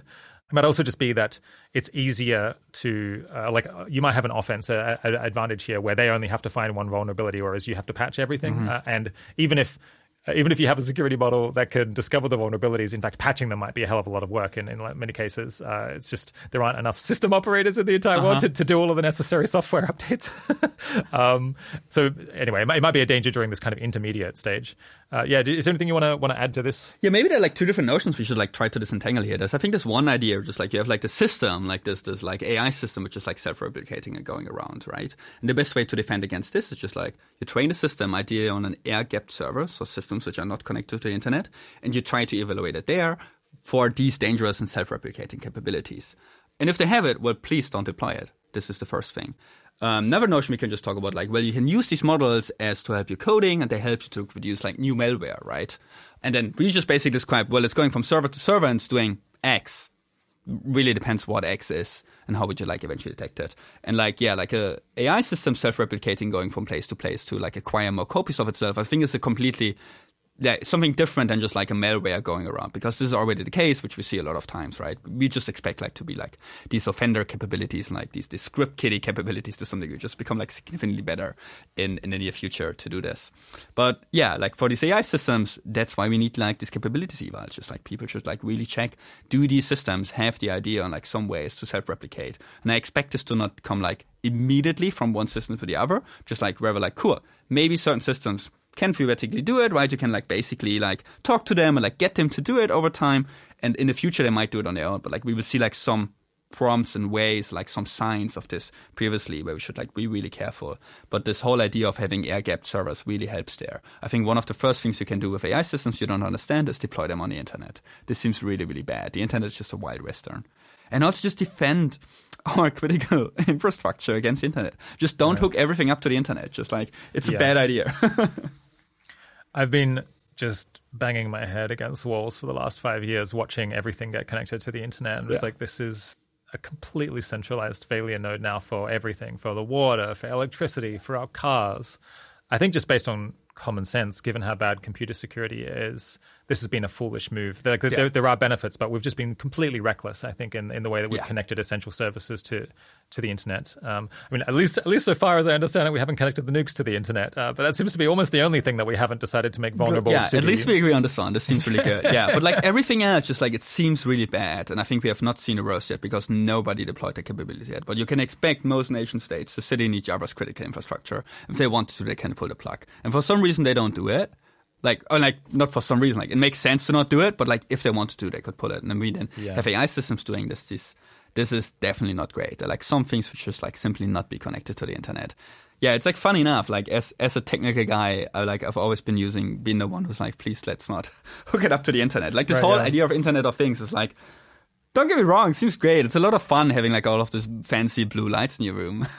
but yeah, oof. Yeah, yeah. we're just going to lose all electronics simultaneously in a, in a, in a worst case scenario where someone sufficiently malicious or a, an agent that's sufficiently malicious yeah. is interested in basically shutting down society. And uh, I mean, people would starve en masse. Uh, would be would, is the outcome of the way that we've set Will be things up. worst, is yeah. that uh, And we see this right now already with just like companies where like ransomwares are getting deployed, right? Where like l- just like whole companies are not like we had this in our hospitals. Yeah. But like lucky enough, like some ransomwares, yeah. like oh sorry guys, like we were only meant to target like financial corporations, not your hospitals. Here, here's the encryption key, but like sorry for taking off your whole network for a month or for a week or something. They're like yeah, not defended. Yeah, nobody's on the ball on cybersecurity. I feel pretty confident on on this one statement. Some people just way more than others. Yeah. Um, but it just goes hand in hand with AI systems. If- Yeah. if we don't figure this one out. Yeah, and maybe maybe you should leverage it in the meanwhile to make more systems secure. And if we can't, just let's not hook it up to the internet. That that would be would be great. Yeah, I, I think unfortunately the, we've just completely lost on that one. Um, yeah, I, I don't know. They're not hooking up to the internet. There's almost nothing left. Uh, uh, I think there's like some critical infrastructure where we just don't do it, or there's like some way. I feel like yeah, I would expect some power facilities not being hooked up with the internet, but maybe I'm just wrong and naive there, and like yeah, maybe too optimistic.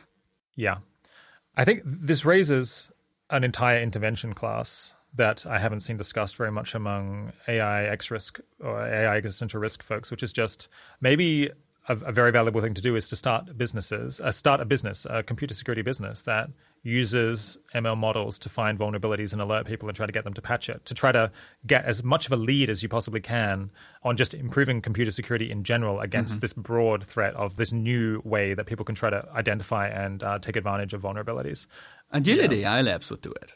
Um, Right, My my colleague Markus had had this idea of just like that. There needs to be some responsible disclosure. Where it's like, hey, we're an AI lab. We developed this system.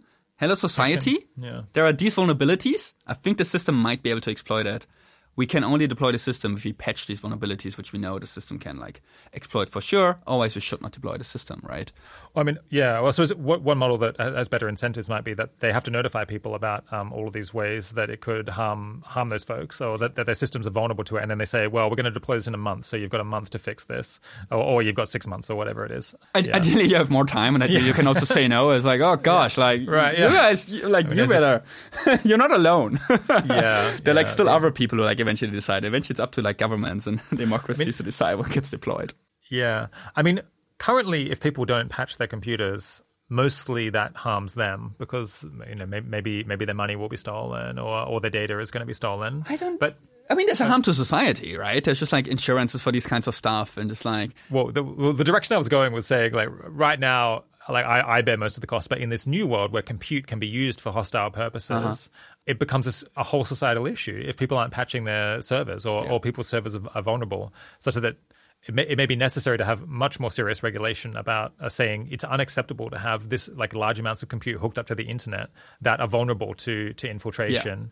It's just a threat to all. So I think so. uh, yeah, I think in general, like one just good policy is just like data centers should have certain security norms. yeah, That it's that simple, and like certain security norms regarding physical access, Yeah. and certain security norms just regarding cyber physical access for these kinds of system. yeah. And they have to have their or like and add a red button. Ideally, ideally the red button. Uh, we have to be a bit careful there about the design. Again, it's dual use again. Maybe the wrong I people see, push the yeah. wrong red button, right? Also, the AI system could do it. But maybe that's the thing we eventually wanted, where just like this red button is, um, in this case, favorable because there are like less copies or so. Uh, but yeah, there should be more explored in more detail to which degree this is good. But like having some fail-safe switch for these kinds of systems where you see like, oh my god, this AI system's going haywire. Yeah, that'd be good. Yeah, I guess so. So, so one one thing is just to turn off the system. Uh, another thing that the red button could do, or I suppose I don't know. Is it, I guess it's the yellow button next to the red button. It's called the yellow button, Yellow yeah. button. Yeah. yeah. um, I, I think at the moment it probably takes quite a bit of work to basically start up a, an entire like set of compute and to reset it basically back to factory settings or reset it back to some known Yeah. safe um, like pre-infection uh, setting and then and then turn it back on again. Maybe that needs to be much more automated so that basically you press this yellow button and the whole thing like goes through some process of like clearing out everything and uh, basically resetting something from uh, from a previous known safe state because. That, I mean that that reduces the cost to doing it because you're not Right. uh, denying people access to their email. Yeah. uh, yeah. Yeah, but eventually there's still some cost, right? And like Yeah. that, that's the whole idea why we have like this these power supplies and just like these batteries in these data centers. If you run out of power, you just you never want your system to shut down because you just lose data, right? So like first they run off the battery, and if they still don't get power back by then, they turn on their their generators to generate their own power. It's like these things are like eh, like right now optimized to just like always stay up, have like the uptime up, right? And like we need some innovations there where we can just like try to to think about these things. In particular, like, yeah, a bunch of the things we're now talking about like are pretty speculative, just like, well, AI systems, self-replicating, going, going over data center to data center, or even malwares. And I think they're like some, this is a fail-safe. There are like some, inter- like a bunch of interventions in between where we can just detect this and just like monitoring is just the first idea. Just knowing what's going on in your data centers, what's going in and what's going out, and what is using your compute. Yeah. Okay, uh, we've talked for a while. We should uh, be- begin to head to- towards the final stretch. Sure. Let's talk a little bit about kind of concrete advice for listeners, or uh, I guess possibly for policymakers or other people who are listening who might be able to contribute to making better all of the problems that we've been talking talking about today. I guess, yeah, what sorts of people or skills do you think are most required to move forward this field of compute governance? For compute governance, we definitely need more technical expertise. Um, I think that's just a big thing. I think that's also like the biggest part where I've been able to contribute. Just like as somebody who's like, yeah, study this like computer engineering a bit and just like have some idea how like the stack eventually works. Within compute governance, we have like really technical questions where you can just like, yeah, it's like pretty similar to doing a PhD with just like, what do you actually work on important stuff? And then we also have like the whole strategy and policy aspect, which is like maybe more across the stairs. On the technical questions, I think I've I think we've pointed out a bunch of them during this conversation. It's like, here's a bunch of things. What about proof of learning, proof of non-learning? How can we have like certain assurances? Which mechanisms can we apply? How can we make data centers more safe? How can we defend against this, all these cyber things we've just discussed? There's like a whole notion of things you can do there. And also there, there's some questions where we need like computer engineers on. There's some questions which are more like software engineering type. And a bunch of them is like overlap from information security. How can you make these systems safe and secure? Also, if you implement these mechanisms, and I think a bunch of stuff is also just like cryptography, just like people think about these proofs of learning and all the all these aspects there. Like so, yeah, software engineers, hardware engineers, everybody across the stack feel encouraged to work on this kind of thing. The the general notion which I'm trying to get across, like like up a year ago, I think people were not really aware of AI governance. So like a lot of technical folks were like, oh, surely I'm just going to try to align these systems. I'm like, sure, this seems great. I'm counting on you guys. I need you.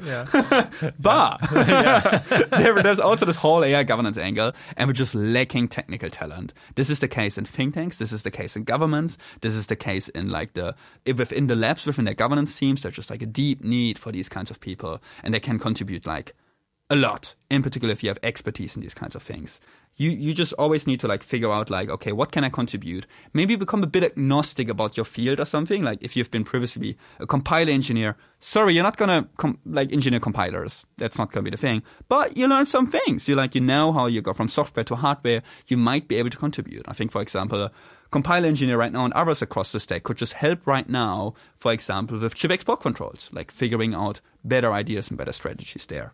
So like variety of things, but like I'm I'm just all for technical people considering governance, and this is to a large, like, large extent um, also a personal fit consideration, right? And like, if you like more like the people person, sure, go into policy, you're to talk to a lot of folks. If you're more like of the researchy person, you want to be alone, sure, you cannot just do like deep down research there. You're not going to solve the alignment problem itself, but you're going to invent mechanisms which just like enable us to coordinate and buy us more time, like, yeah, to like make this whole AI thing like in a safe and sane way. Yeah.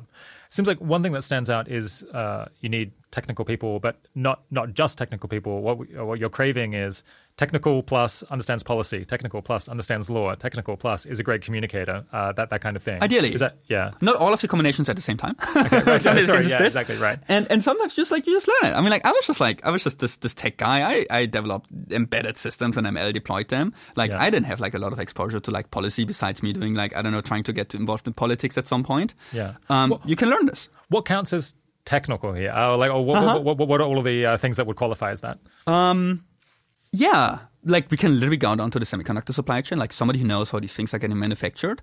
We need these people to implement export controls because they know how the supply chain works, they know what is critical, they know what's going to be the next big thing in the future where you maybe want to apply export controls, right? So this is like literally somebody working on semiconductor stuff already useful there, just like trying to understand this. A lot of times you have the problem with engineers that are just like deep down on one thing. Nobody sees the whole thing, right? That that's that, that's because everything is just so hard. You just have this one engineer who like literally works on this one bolt. That's what they do for the, their whole lifetime. And you need somebody who's like able to take a step back and like think about this. One one question which I like try to ask is like, well, here here are specifications of a chip, and I'm not telling you just like which one would you pick, where would you set the threshold, and your desired goal is to dampen race dynamics. This is a long chain of like things you need to think about there. And like ideally you can think through all of the steps, but you're never alone, right? So ideally, join other people, join think tanks so we can all work together. I've been having a blast just working together interdisciplinary. I think everybody's always joking. Interdisciplinary is like this great thing. Everybody wants to do it. Yeah. Um, and then, and then, then you get it in your studies when you work with, I don't know, I did like computer engineering and then I worked with like a power engineering person, like, oh, interdisciplinary. No. Mm-hmm. now I'm like working with people like think about treaties, lawyers, mm. everything across the stack. And it's like really, really, really great. You don't need always all of them for every type of research, but eventually you all come together. And people, yeah, pick their battles in like within there. You can like be across the spectrum. You don't need to do all of the things. It's always better if you can do all of the things, but this always comes at like some penalty regarding your, your knowledge there, right? And sometimes you just need to deep deep technical expertise, but you also need somebody who like who you can tell it to, right? And then translate it. I think a bunch of my work has just been literally translation work. I talk to to you know the people in the basements thinking about like all of the stuff, and then I think about like oh what does it mean for governance, and then I go to the policy people it's like oh I think I think that's what we're gonna do. Um, yeah. What what's needed on the more policy side? I mean, I suppose you need bureaucrats, so like people to take interest in this in the civil service, uh, people to take interest on this in as much as they're uh, you know policy advisors to Mm-hmm. ministers or policy advisors to to people running government departments, um, people people uh, you know advising uh, folks in Congress. All, all of that stuff seems quite essential as well. All, all these play, yeah, all these things seem essential. I think people should always think about just like which governments matter, like the most regarding AI, and also which places matter the most regarding AI. Uh, ideally, more and more places will matter regarding AI, but just more or less, right? If you literally work in the department which is responsible for AI, here we go. This seems good. For example, and in general, just also there, like me with my technical, it's like, yeah, they just need more technical expertise there um, for people to go in there. And they're like, they, they would love to have you. They're just like, they really embrace technical people. And there's just like great ways to upskill on this. There's literally something called Tech Congress Fellowship. And there's just like a way of going about it where like technical people get put into Congress and like work with people together. A lot of times I think they don't end up staying because just like the other options are just like so nice, right? Compared to like, you know, working at Google, you got your nice working times, you got a nice cafeteria, just like, yeah, it's like, it's hard to work in governments. But this is where it happens. And I would just really encourage people just like, yep, the, the impact case is definitely there. If a listener was under 30 and wanted to, yeah, help you and your colleagues out in some way, what sort of person should they go off and try to become who might be able to really, really move the needle in future? Are there particular kind of undergrad degrees or uh, any kind of backgrounds that you're going to be excited to hire from in five years' time? Um, yeah, I've been asked this question a lot. I'm just like, it depends is probably the answer. I I would be excited about people who just like, yeah, understand how AI, AI accelerators work to like a to a good degree. Like, and this is AI mostly ac- done accelerators. accelerators, just AI chips, Oh, just like okay, right. GPUs, TPUs, like the more broader term for this. Um, and you would probably study electric engineering for this with a focus on computer engineering. Then you would like do like design architecture, uh, these kinds of things. Like you probably don't need to understand how you manufacture chips in the detail, right? But also somebody who knows this in detail seems good. But ideally, I want them in in the U.S. government right now, immediately, to these kinds of stuff. But like skilling up there seems seems good, and maybe Maybe another notion is I think it's easier to go from learn technical stuff first and then learn governance stuff than the other way around. So like it's probably good to start with a pretty STEMmy degree, learn these kinds of things. I think it just in general enables you to like think well, just like do a bunch of good stuff. Don't get too attached to your specific knowledge. Mostly get attached to like the way you think, the way how engineers solve problems. And this is the kinds of transferable skill which I'm excited about. Your specific knowledge might be relevant for some classes, it's hard to say what exactly, but like, yeah, like maybe something like AI accelerator design, understanding the semiconductor supply chain better, but also people who know how to train these systems. For example, I need somebody to know, like, well, how big does your cluster need to be? What are the properties you're actually looking there for? Like, how many chips? How they're interconnected? How much energy do you need then? These kinds of things are like really, really important, right? Because if I'm not writing policy, those are actually the numbers and then I need. And a lot of times, it's really hard to get uh, information from the people at the labs because there's just like a lot of confidentiality involved. So if somebody's at the labs and just like wants to do governance, yeah, that seems great. Lots to do. I would love to love to get somebody like this on board. Yeah. Okay. So that was people who were who, who were younger. I mean, all of this stuff is so obscenely urgent that I, I feel like this is maybe more a moment of people who are like have relevant expertise already Uh-huh. and are over 30 and are like closer to the peak of their career in terms of their influence and their, and their technical capabilities. Yeah. Uh, I was actually looking at the age distribution of listenership uh, to, to the show today, and uh, I think about half are under 30 and, and half are over 30. Oh, here we go. Um, So we could really use the over 30 people Yeah, so- to, uh, to, to, to jump into action right now. Uh, yeah, do you want to talk to them? So over 30 people, um, yeah, work on impactful stuff. it's a general message, but that's probably not a surprise if you're listening to this podcast. Um, people in technical jobs, be it a software engineer, be it a hardware engineer, test your fit for AI governance. Just start reading and see what needs to be done there and pick open questions. I'm just hoping in the near future we will just like a large degree what I'm trying to is like put open questions out there so people can work on it. I don't know, like I don't know, two months after this release of this episode, hold me accountable if I have not published my questions yet. Like let's use this as a forcing function for like some people who's like, hey, here here are the questions which you might be want to work on. And then I think a great way to just go about it is like test it with fellowships. Maybe try to take a sabbatical, maybe longer vacation. Try to test your fit, right? You just you should do something you eventually enjoy. And then think, do you want to go to governments? Maybe you want to do like some kind of placement in a think tank. Maybe you want to do some placement in Congress and Senate. Along these lines, there are like great opportunities out there to to this. And if you don't like it, then then you go back. But I'm definitely promise you, people will, yeah, they will just like welcome you with open arms with any type of technical knowledge on these kinds of things, particularly right now. Another way to test the fit is like join us, GovAI, for like three months. We run like summer and winter fellowships. And the yeah, the goal is to just like have people just like upskill on AI governance. Then we can work together on projects. And I exchange technical knowledge with governance knowledge. And like if we work together, we can probably do something good there. Yeah. I guess the yeah the, the challenge for people post thirty, uh, and I guess especially maybe, maybe post forty, is uh, they've already made commitments in terms of what they're what they're trained in. Mm-hmm. Um, if, if you, you know you're a lawyer and you're fifty, you, are probably not going to go back and do an undergrad degree in in, in, in computer science.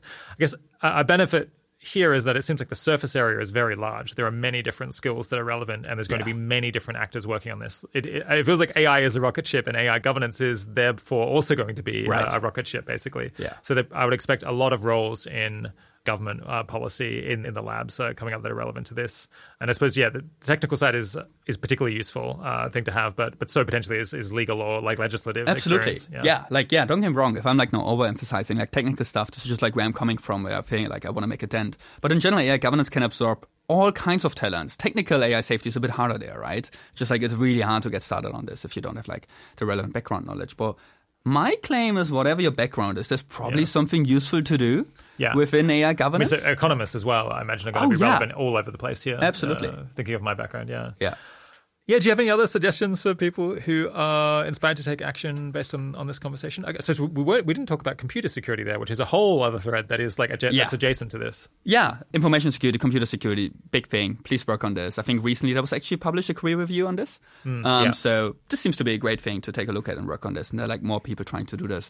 Work at the labs once we got the lab secure, we also need to secure people like me and others because we also work with more and more confidential information. That seems important. And yeah, make make make the computer secure, make the lab secure, and also make the AI governance people secure. Yeah. Which other things would like to say? I think when when I got started, I didn't work on compute, but I had a hardware background. I was like, oh, AI seems like a big deal. Well, this technical stuff seems really, really hard. I don't know how to contribute. I'm a hardware engineer. All I can do is build better AI chips. That seems bad. And then I kind of dropped it. And at some point, I was like, I would discover, like, wait, like, wait, like, compute seems really important as an input to these AI systems, right? So maybe, maybe just understanding this seems useful for understanding the development of AI. And I really saw nobody working on this. I was like, huh, guess, I guess I must be wrong. You know, if nobody's working on this, all these smart people, like, they're on the ball. They're like, they, they got it, right?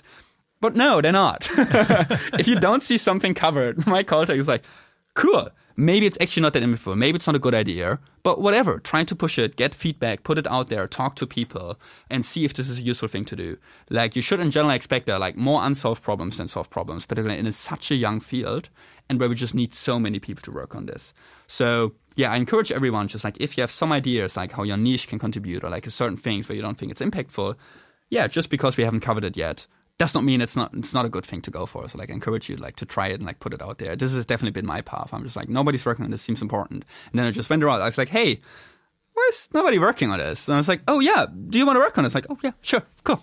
And and now I've been doing this and like trying to like get more people involved in these kinds of things. Yeah. Um, it's really interesting that you had this perception that it's probably covered because I mean, a couple of years ago, the entire field of people concerned about AI governance was really small. I guess, especially from this thinking somewhat longer term yeah. point of view, we're talking about at best dozens of people. Right. And it's yeah, like, yeah. I mean, you know, what are the odds that just none of those 30 people had a background in compute specifically and also had the like energy and entrepreneurialism to start a whole new a yeah, whole new research agenda? I, of course it's unlikely. oh, sorry. Indeed, yeah. I like I didn't just think that well about it. I guess I'm just like, yeah, what should have been my prior there? But maybe it's just something like at least somebody should have written it down as an open question or like yeah. said it or something. Like, you know, like I just didn't find anything. You just Googled AI and computer, like not a lot, right? And at some point, OpenAI put out their blog post. Like I just saw like this exponential line going up. I'm like, uh, exponential lines going up. That I don't know. Somebody should think about this, right? Yeah, yeah. and just changed it. Yeah. I guess to look at it from a slightly other point of view, there probably were a lot of people in government, broadly speaking, thinking about like I imagine that the the groundwork required for these export restrictions on chips Mm-hmm. probably began many years earlier, and it was something that would have germinated in someone's mind in, in the policy or national security space a long time before. Mm-hmm. Yeah. So from from that point of view, there probably were quite a lot of people thinking about this on some level. I think it's just if you're in government, if you're in an agency trying to write legislation, if you're at RAND or whatever, trying to Yeah. come up with a policy proposal here, it's quite challenging for those folks, I think, to think many, like 5, 10, 15 years ahead. They're often, uh, it feels like that group is often very focused on problems today and problems next Yeah. year, uh, stuff that people are talking about right now. And so you can find a lot more things being neglected if you're thinking, well, what are the issues going to be in five years' time, which is kind of where you were able to, to grasp that, Indeed. whereas someone who's currently in Congress just doesn't have the leisure for that. Yeah. Yeah, I think there's like just like a bunch of misconceptions you have when you're like relatively young. You're just like, osh, like yeah, it seems like nobody's doing this. I think another problem, yeah, governance we just have, there's just like a bunch of work which is like not publicly available or something. It's just like it's in people's mind, and like particularly right now, I think uh, we would just see less. We will see more open work, but also less open work because it's just people are busy. Like they just don't Right. put ideas out there, but they have thought about it and like they didn't dig deep into this. Like when I then learned about it, it's like, oh, people looked into compute before, but nobody ever finished any projects there because they like kind of got stuck or they got drawn into government and immediately worked on it and then they stopped like communicating with the outside world, right? Yeah. Um, in particular, if it's like, yeah, sensitive topics like this. Yeah. Another thing that has occurred to me recently, I, I guess as I'm getting older and I'm like no longer feeling like I'm early in my career, I'm realizing that a mechanism by which really important stuff gets neglected. uh, espe- Like I guess when I was 20, I was like, why aren't people who are 50 like working on problem X, Y, and Z? And it's like they're busy. Yeah, yeah, yeah. they made commit like 30 years ago they were at your stage and they like saw what stuff was coming up and what they thought was really important and then they've been working on it since then developing expertise and now they're flat out trying to like solve the problems that they've specialized in solving but now they don't have the time to just be scoping out issues that aren't a problem yet or, or speculating about what other issues there might be so that's they're not stupid. Yeah. They're- they're- No, they're- it's just- yeah. It's just that this is kind of the system that, to some extent, you need young people to be doing this while they are in undergrad. Yeah. I mean, not completely. Obviously, there are obviously th- there are mechanisms by which older people uh, like notice stuff that's up uh, up and coming. But you know, when you're 20, you have a particular opportunity here to Mm-hmm. guess what is going to be important in future. That is very difficult for like the current director of an Yeah. agency to be doing, uh, because it's, it's very hard to be both implementing current necessary functions while also anticipating what's coming up in Yeah. a, a long time in the future.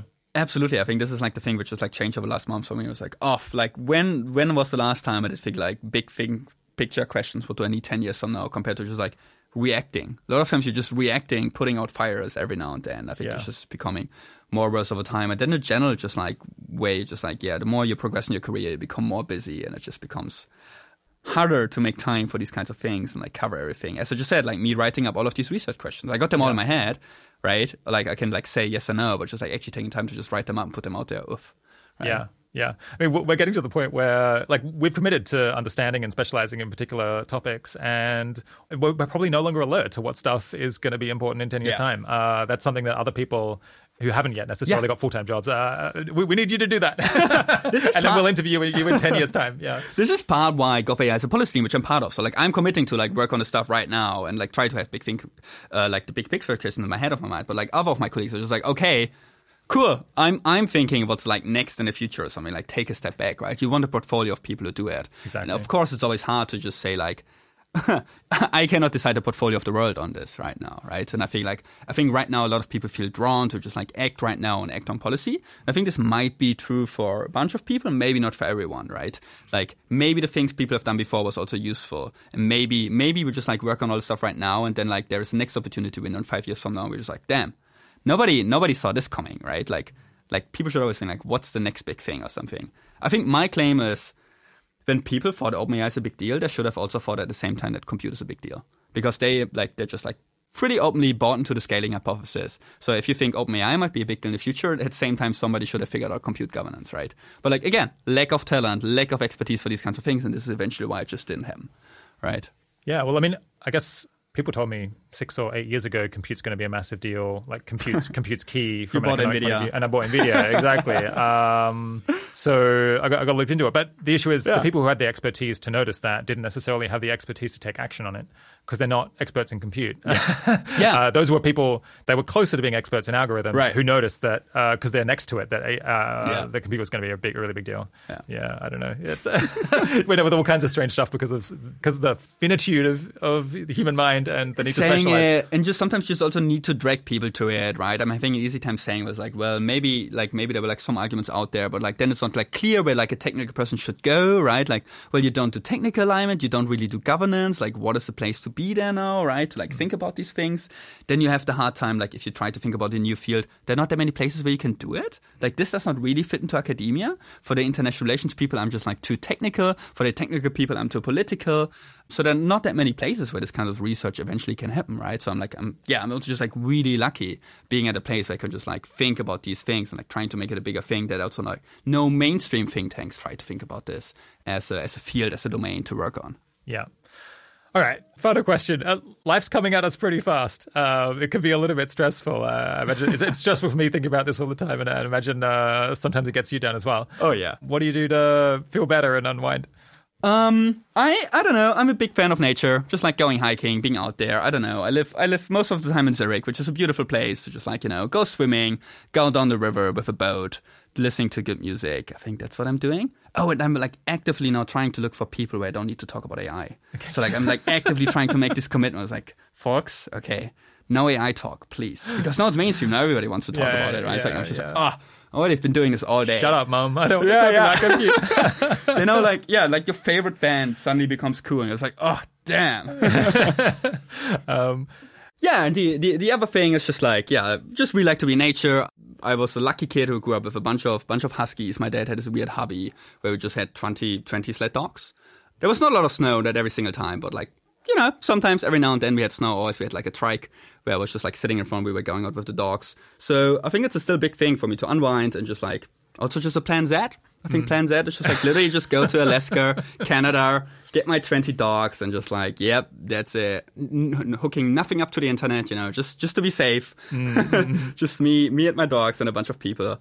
That'd be great. So like I think this is like still which really grounds me and and just like all the other to something all the other problems in the world like yeah ai is a big thing but like oh come on like it's kind of ridiculous what we're claiming here right what we're just all talking about so sometimes just like gosh how did i get here i started with saving the whales and now i'm now i'm working on ai governance it's been it's been a weird bumpy road yeah. It's enough to make you wonder whether you're living in a simulation. so, my guest today has been Lennart Heim. Uh, thanks so much for coming on the 80,000 Hours podcast, Lennart. thanks for having me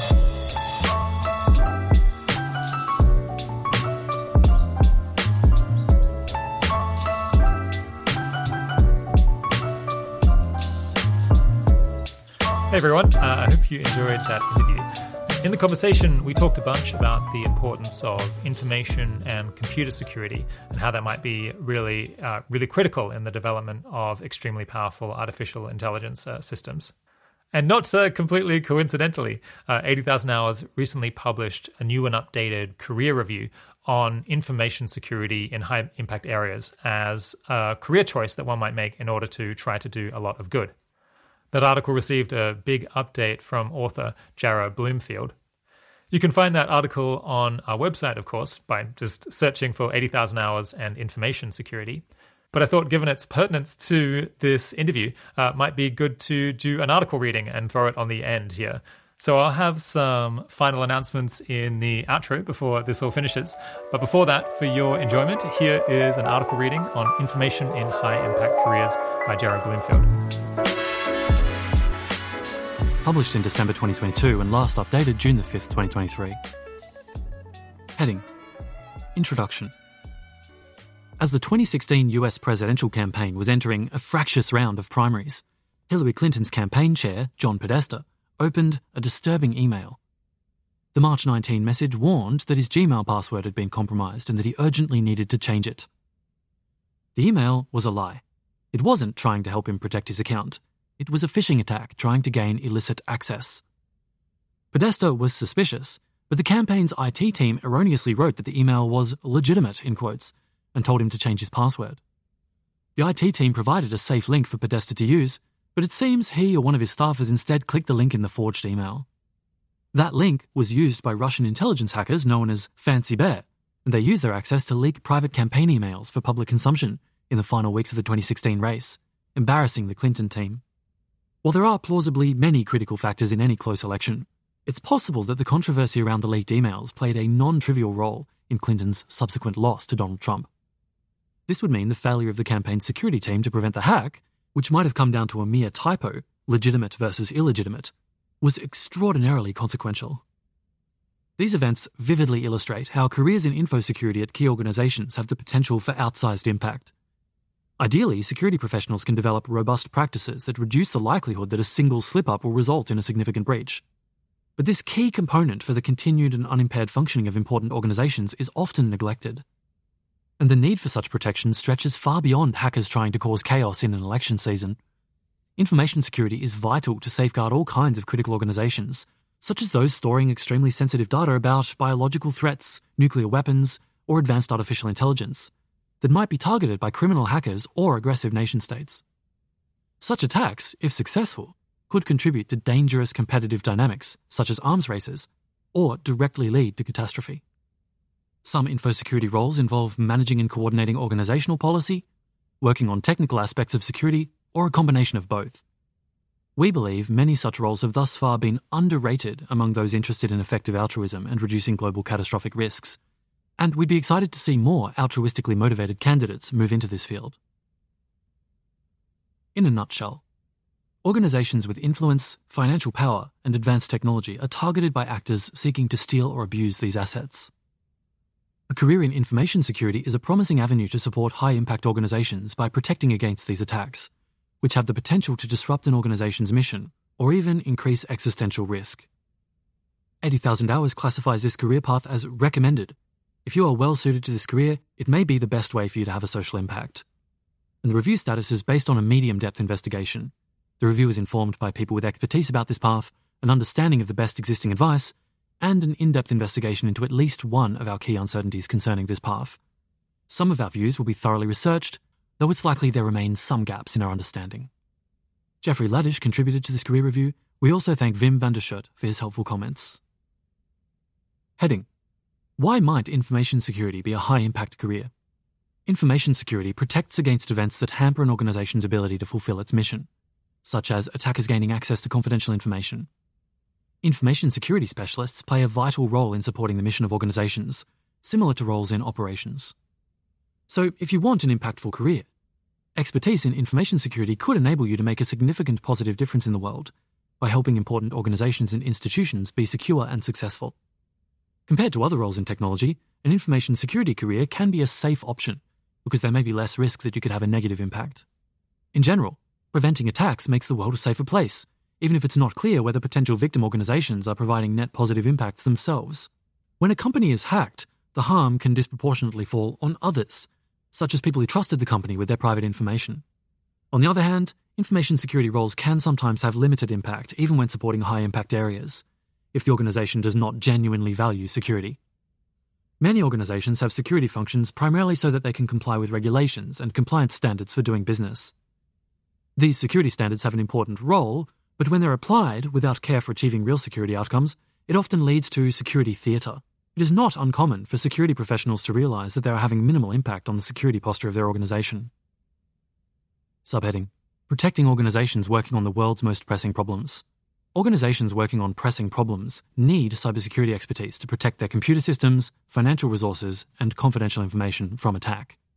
In some ways, these challenges are similar to those faced by any other organization. However, organizations working on major global problems are sometimes special targets for attacks. These organizations, such as those trying to monitor dangerous pathogens or coordinate to reduce global tensions, often work with international institutions, local political authorities, and governments. They may be targeted by state sponsored attacks from countries with relevant geopolitical interests, either to steal information or to gain access to other high value targets. Some high impact organizations have confidential sensitive discussions as part of their work, where a leak of information through a security compromise would damage trust and their ability to fulfill their mission. This is especially relevant when operating in countries with information control and censorship regimes. In addition to threats from state sponsored attackers, cybercrime groups also raise serious risks. They seek financial gain through extortion and fraud, for example, by changing payment information, ransoming data, or threatening to leak confidential correspondence. Any organization is vulnerable to these attacks, but organizations that handle particularly sensitive information or large value financial transactions, such as philanthropic grant making funds, are especially likely targets. In extreme cases, some organizations need help protecting information that could be harmful for the world if it were known more widely, such as harmful genetic sequences or powerful AI technology. Subheading The Security of Advanced AI Systems. While we think information security work can be valuable at many high impact organizations, securing the most advanced AI systems may be among the highest impact work you could do. We currently rank risks from artificial intelligence as the most pressing world problem because of the potential for future systems to cause catastrophes on a global scale. And to reduce the risk of an AI related catastrophe, we've recommended some people work in the field of AI safety. But even if companies developing AI models use them responsibly and in accordance with high standards of safety, these efforts could be undermined if an outside actor steals the technology, then deploys it irresponsibly. And because advanced AI models are expected to be powerful and extremely economically valuable, there are actors with both an interest in stealing them and a history of launching successful cyber attacks to steal technology. And you can check out a link here with more details about that. Because information security is a highly sought after skill, some AI related organizations have found it difficult to hire for these crucial roles. There could also be special demand for people who understand the particular information security challenges related to AI. Working on this topic could have a high impact and make you a desirable job candidate. Heading What does working in high impact information security roles actually look like? Defensive cybersecurity roles, where the main job is to defend against attacks by outsiders, are most commonly in demand, especially in smaller non-profit organizations and altruistically minded startups that don't have the resources to hire more than a single security specialist. In some of these roles, you'll find yourself doing a mix of hands-on technical work and communicating security risk. For example, you will apply an understanding of how hackers work and how to stop them. You will set up security systems, review IT configurations, and provide advice to the team about how to do their work securely. And you will test for bugs and vulnerabilities and design systems and policies that are robust to a range of possible attacks. Having security knowledge across a wide range of organizational IT topics will help you be most useful, such as laptop security, cloud administration, application security, and IT accounts, often called identity and access management. You can have an outsized impact relative to another potential hire by working for a high impact organization where you understand their cause area.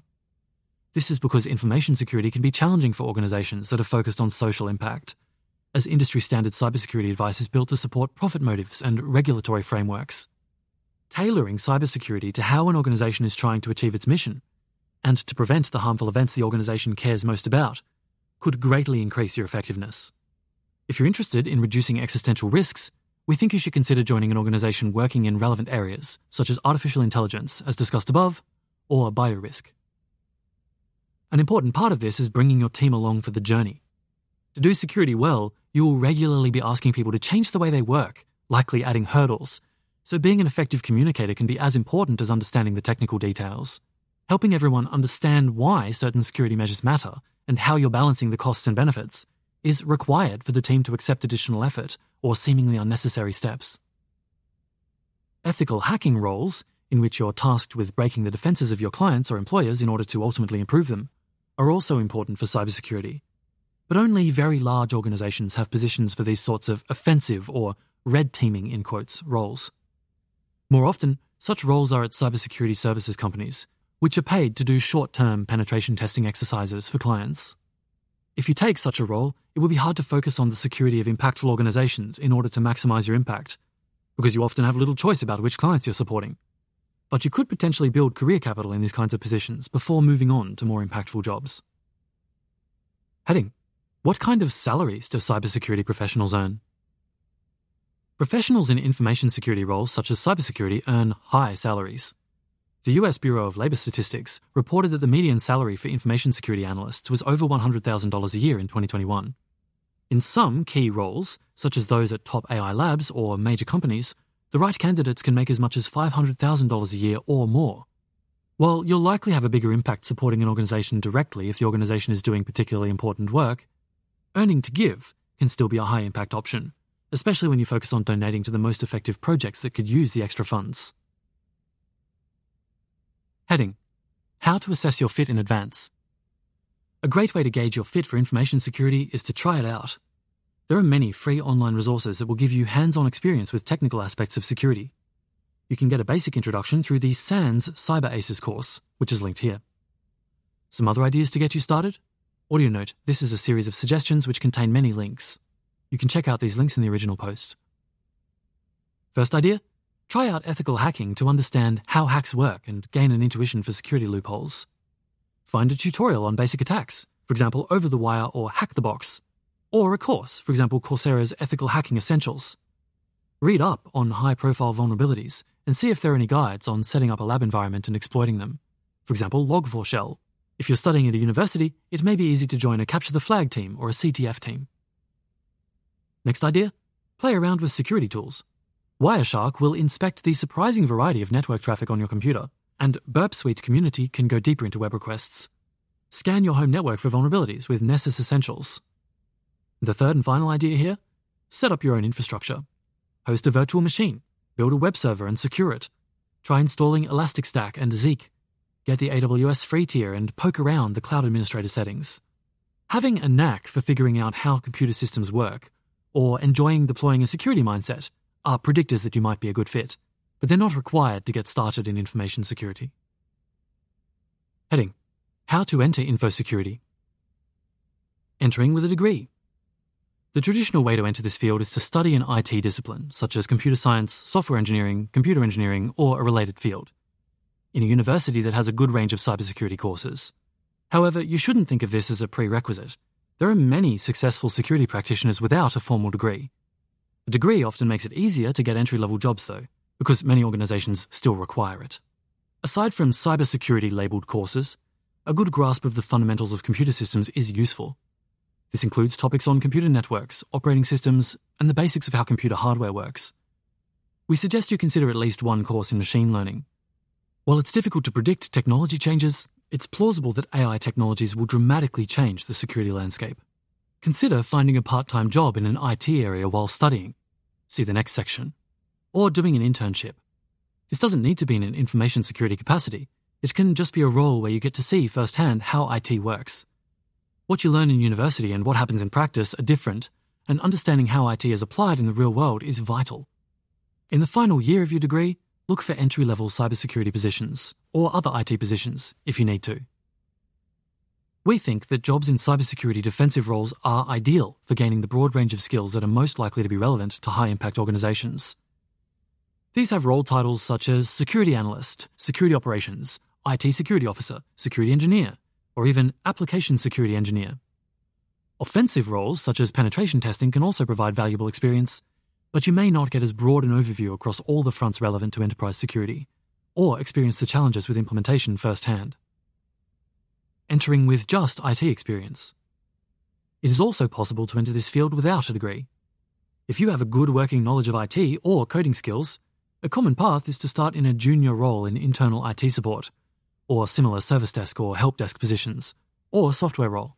Many people working in cybersecurity today transition from other roles in IT. This can work well if you're especially interested in computers and are motivated to tinker with computer systems in your own time. A lot of what you'll learn in an organizational IT role will be useful for cybersecurity roles. Solid IT management requires day to day security, and understanding how the systems work and the challenges caused by security features is important if you're going to be effective in cybersecurity. Do you need certifications? There are many cybersecurity certifications you can get. They aren't mandatory, but having one may help you get into an entry level job, especially if you don't have a degree. The usefulness varies depending on how reputable the provider is, and the training and exams may be expensive. Some well regarded certifications are CompTIA Security Plus, GIAC Security Essentials, OSCP Penetration Testing, and Certified Ethical Hacker. There are links to all of those here in the article. Vendor and technology certifications, for example, Microsoft or AWS, generally aren't valuable unless they're specific to a job you're pursuing. Heading What sorts of places should you work? For your first few years, we recommend prioritizing finding a role that will grow your knowledge and capability quickly. Some high impact organizations are quite small, so they may not be well placed to train you up early in your career, because they'll likely have less capacity for mentorship in a range of technical areas. Find a job where you can learn good IT or cybersecurity management from others. The best places to work will already have relatively good security management practices and organizational maturity, so that you can see what things are supposed to look like. You may also get a sense of the barriers that prevent organizations from having ideal security practices. Being able to ask questions from seasoned professionals and figure out what is actually feasible helps you learn more quickly than running up against all the roadblocks yourself. Tech companies and financial organizations have a stronger reputation for cybersecurity. Security specialist organizations, such as in consulting, managed security providers, or security software companies, can also be great places to learn. Government organizations specializing in cybersecurity can provide valuable experience that is hard to get outside of specific roles. Once you're skilled up, the main thing to look for is a place that is doing important work. This might be a government agency, a non-profit, or even a for-profit. We list some high impact organizations at a link here in the original article. Information security is a support function needed by all organizations to different degrees. How positive your impact is will depend a lot on whether you're protecting an organization that does important and pressing work. Below, we discuss specific areas where we think additional people could do the most impactful work. The first area is safeguarding information hazards.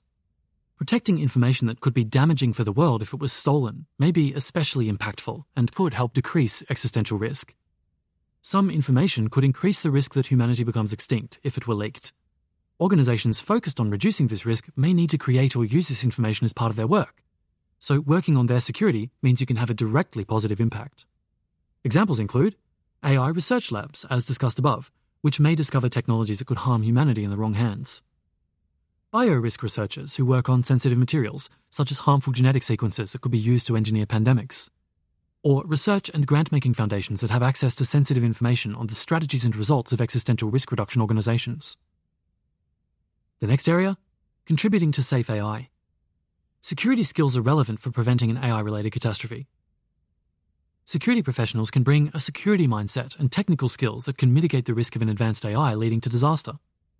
If advanced AI ends up radically transforming the global economy, as some believe it might, the security landscape and nature of threats discussed in this article could change in unexpected ways. Understanding the cutting edge uses of AI by both malicious hackers and infosecurity professionals could allow you to have a large impact by helping ensure the world is protected from major catastrophic threats. And the final area listed here working in governments. Governments also hold information that could negatively impact geopolitical stability if stolen, such as weapons technology and diplomatic secrets but it may be more difficult to have a positive impact through this path working in government, as established bureaucracies are often resistant to change, and this resistance may prevent you from having impact. That said, the scale of government also means that if you are able to make a positive change in impactful areas, it has the potential for far reaching effects. People working in this area should regularly reassess whether their work is, or is on a good path to, making a meaningful difference. There may be better opportunities inside or outside government. You may have a positive impact by working in cybersecurity for your country's national security agencies, either as a direct employee or as a government contractor. In addition, these roles may give you the experience and professional contacts needed to work effectively in national cybersecurity policy. If you have the opportunity, working to set and enforce sensible cybersecurity policy could be highly impactful. Heading Want one on one advice on pursuing this path? If you think this path might be a great option for you, but you need help deciding or thinking about what to do next, our team might be able to help. We can help you compare options, make connections, and possibly even help you find jobs or funding opportunities. Learn more about our free one-on-one advising service at 80000hours.org/speak. That's the end of the main text. There's an extensive list of recommended podcasts, articles, and books in the Learn More section at the end of the article online. This was an audio version of Information Security in High Impact Areas by Jarrah Bloomfield, published in December 2022 and last updated June the 5th, 2023. This reading was by Perrin Walker and produced by Type 3 Audio.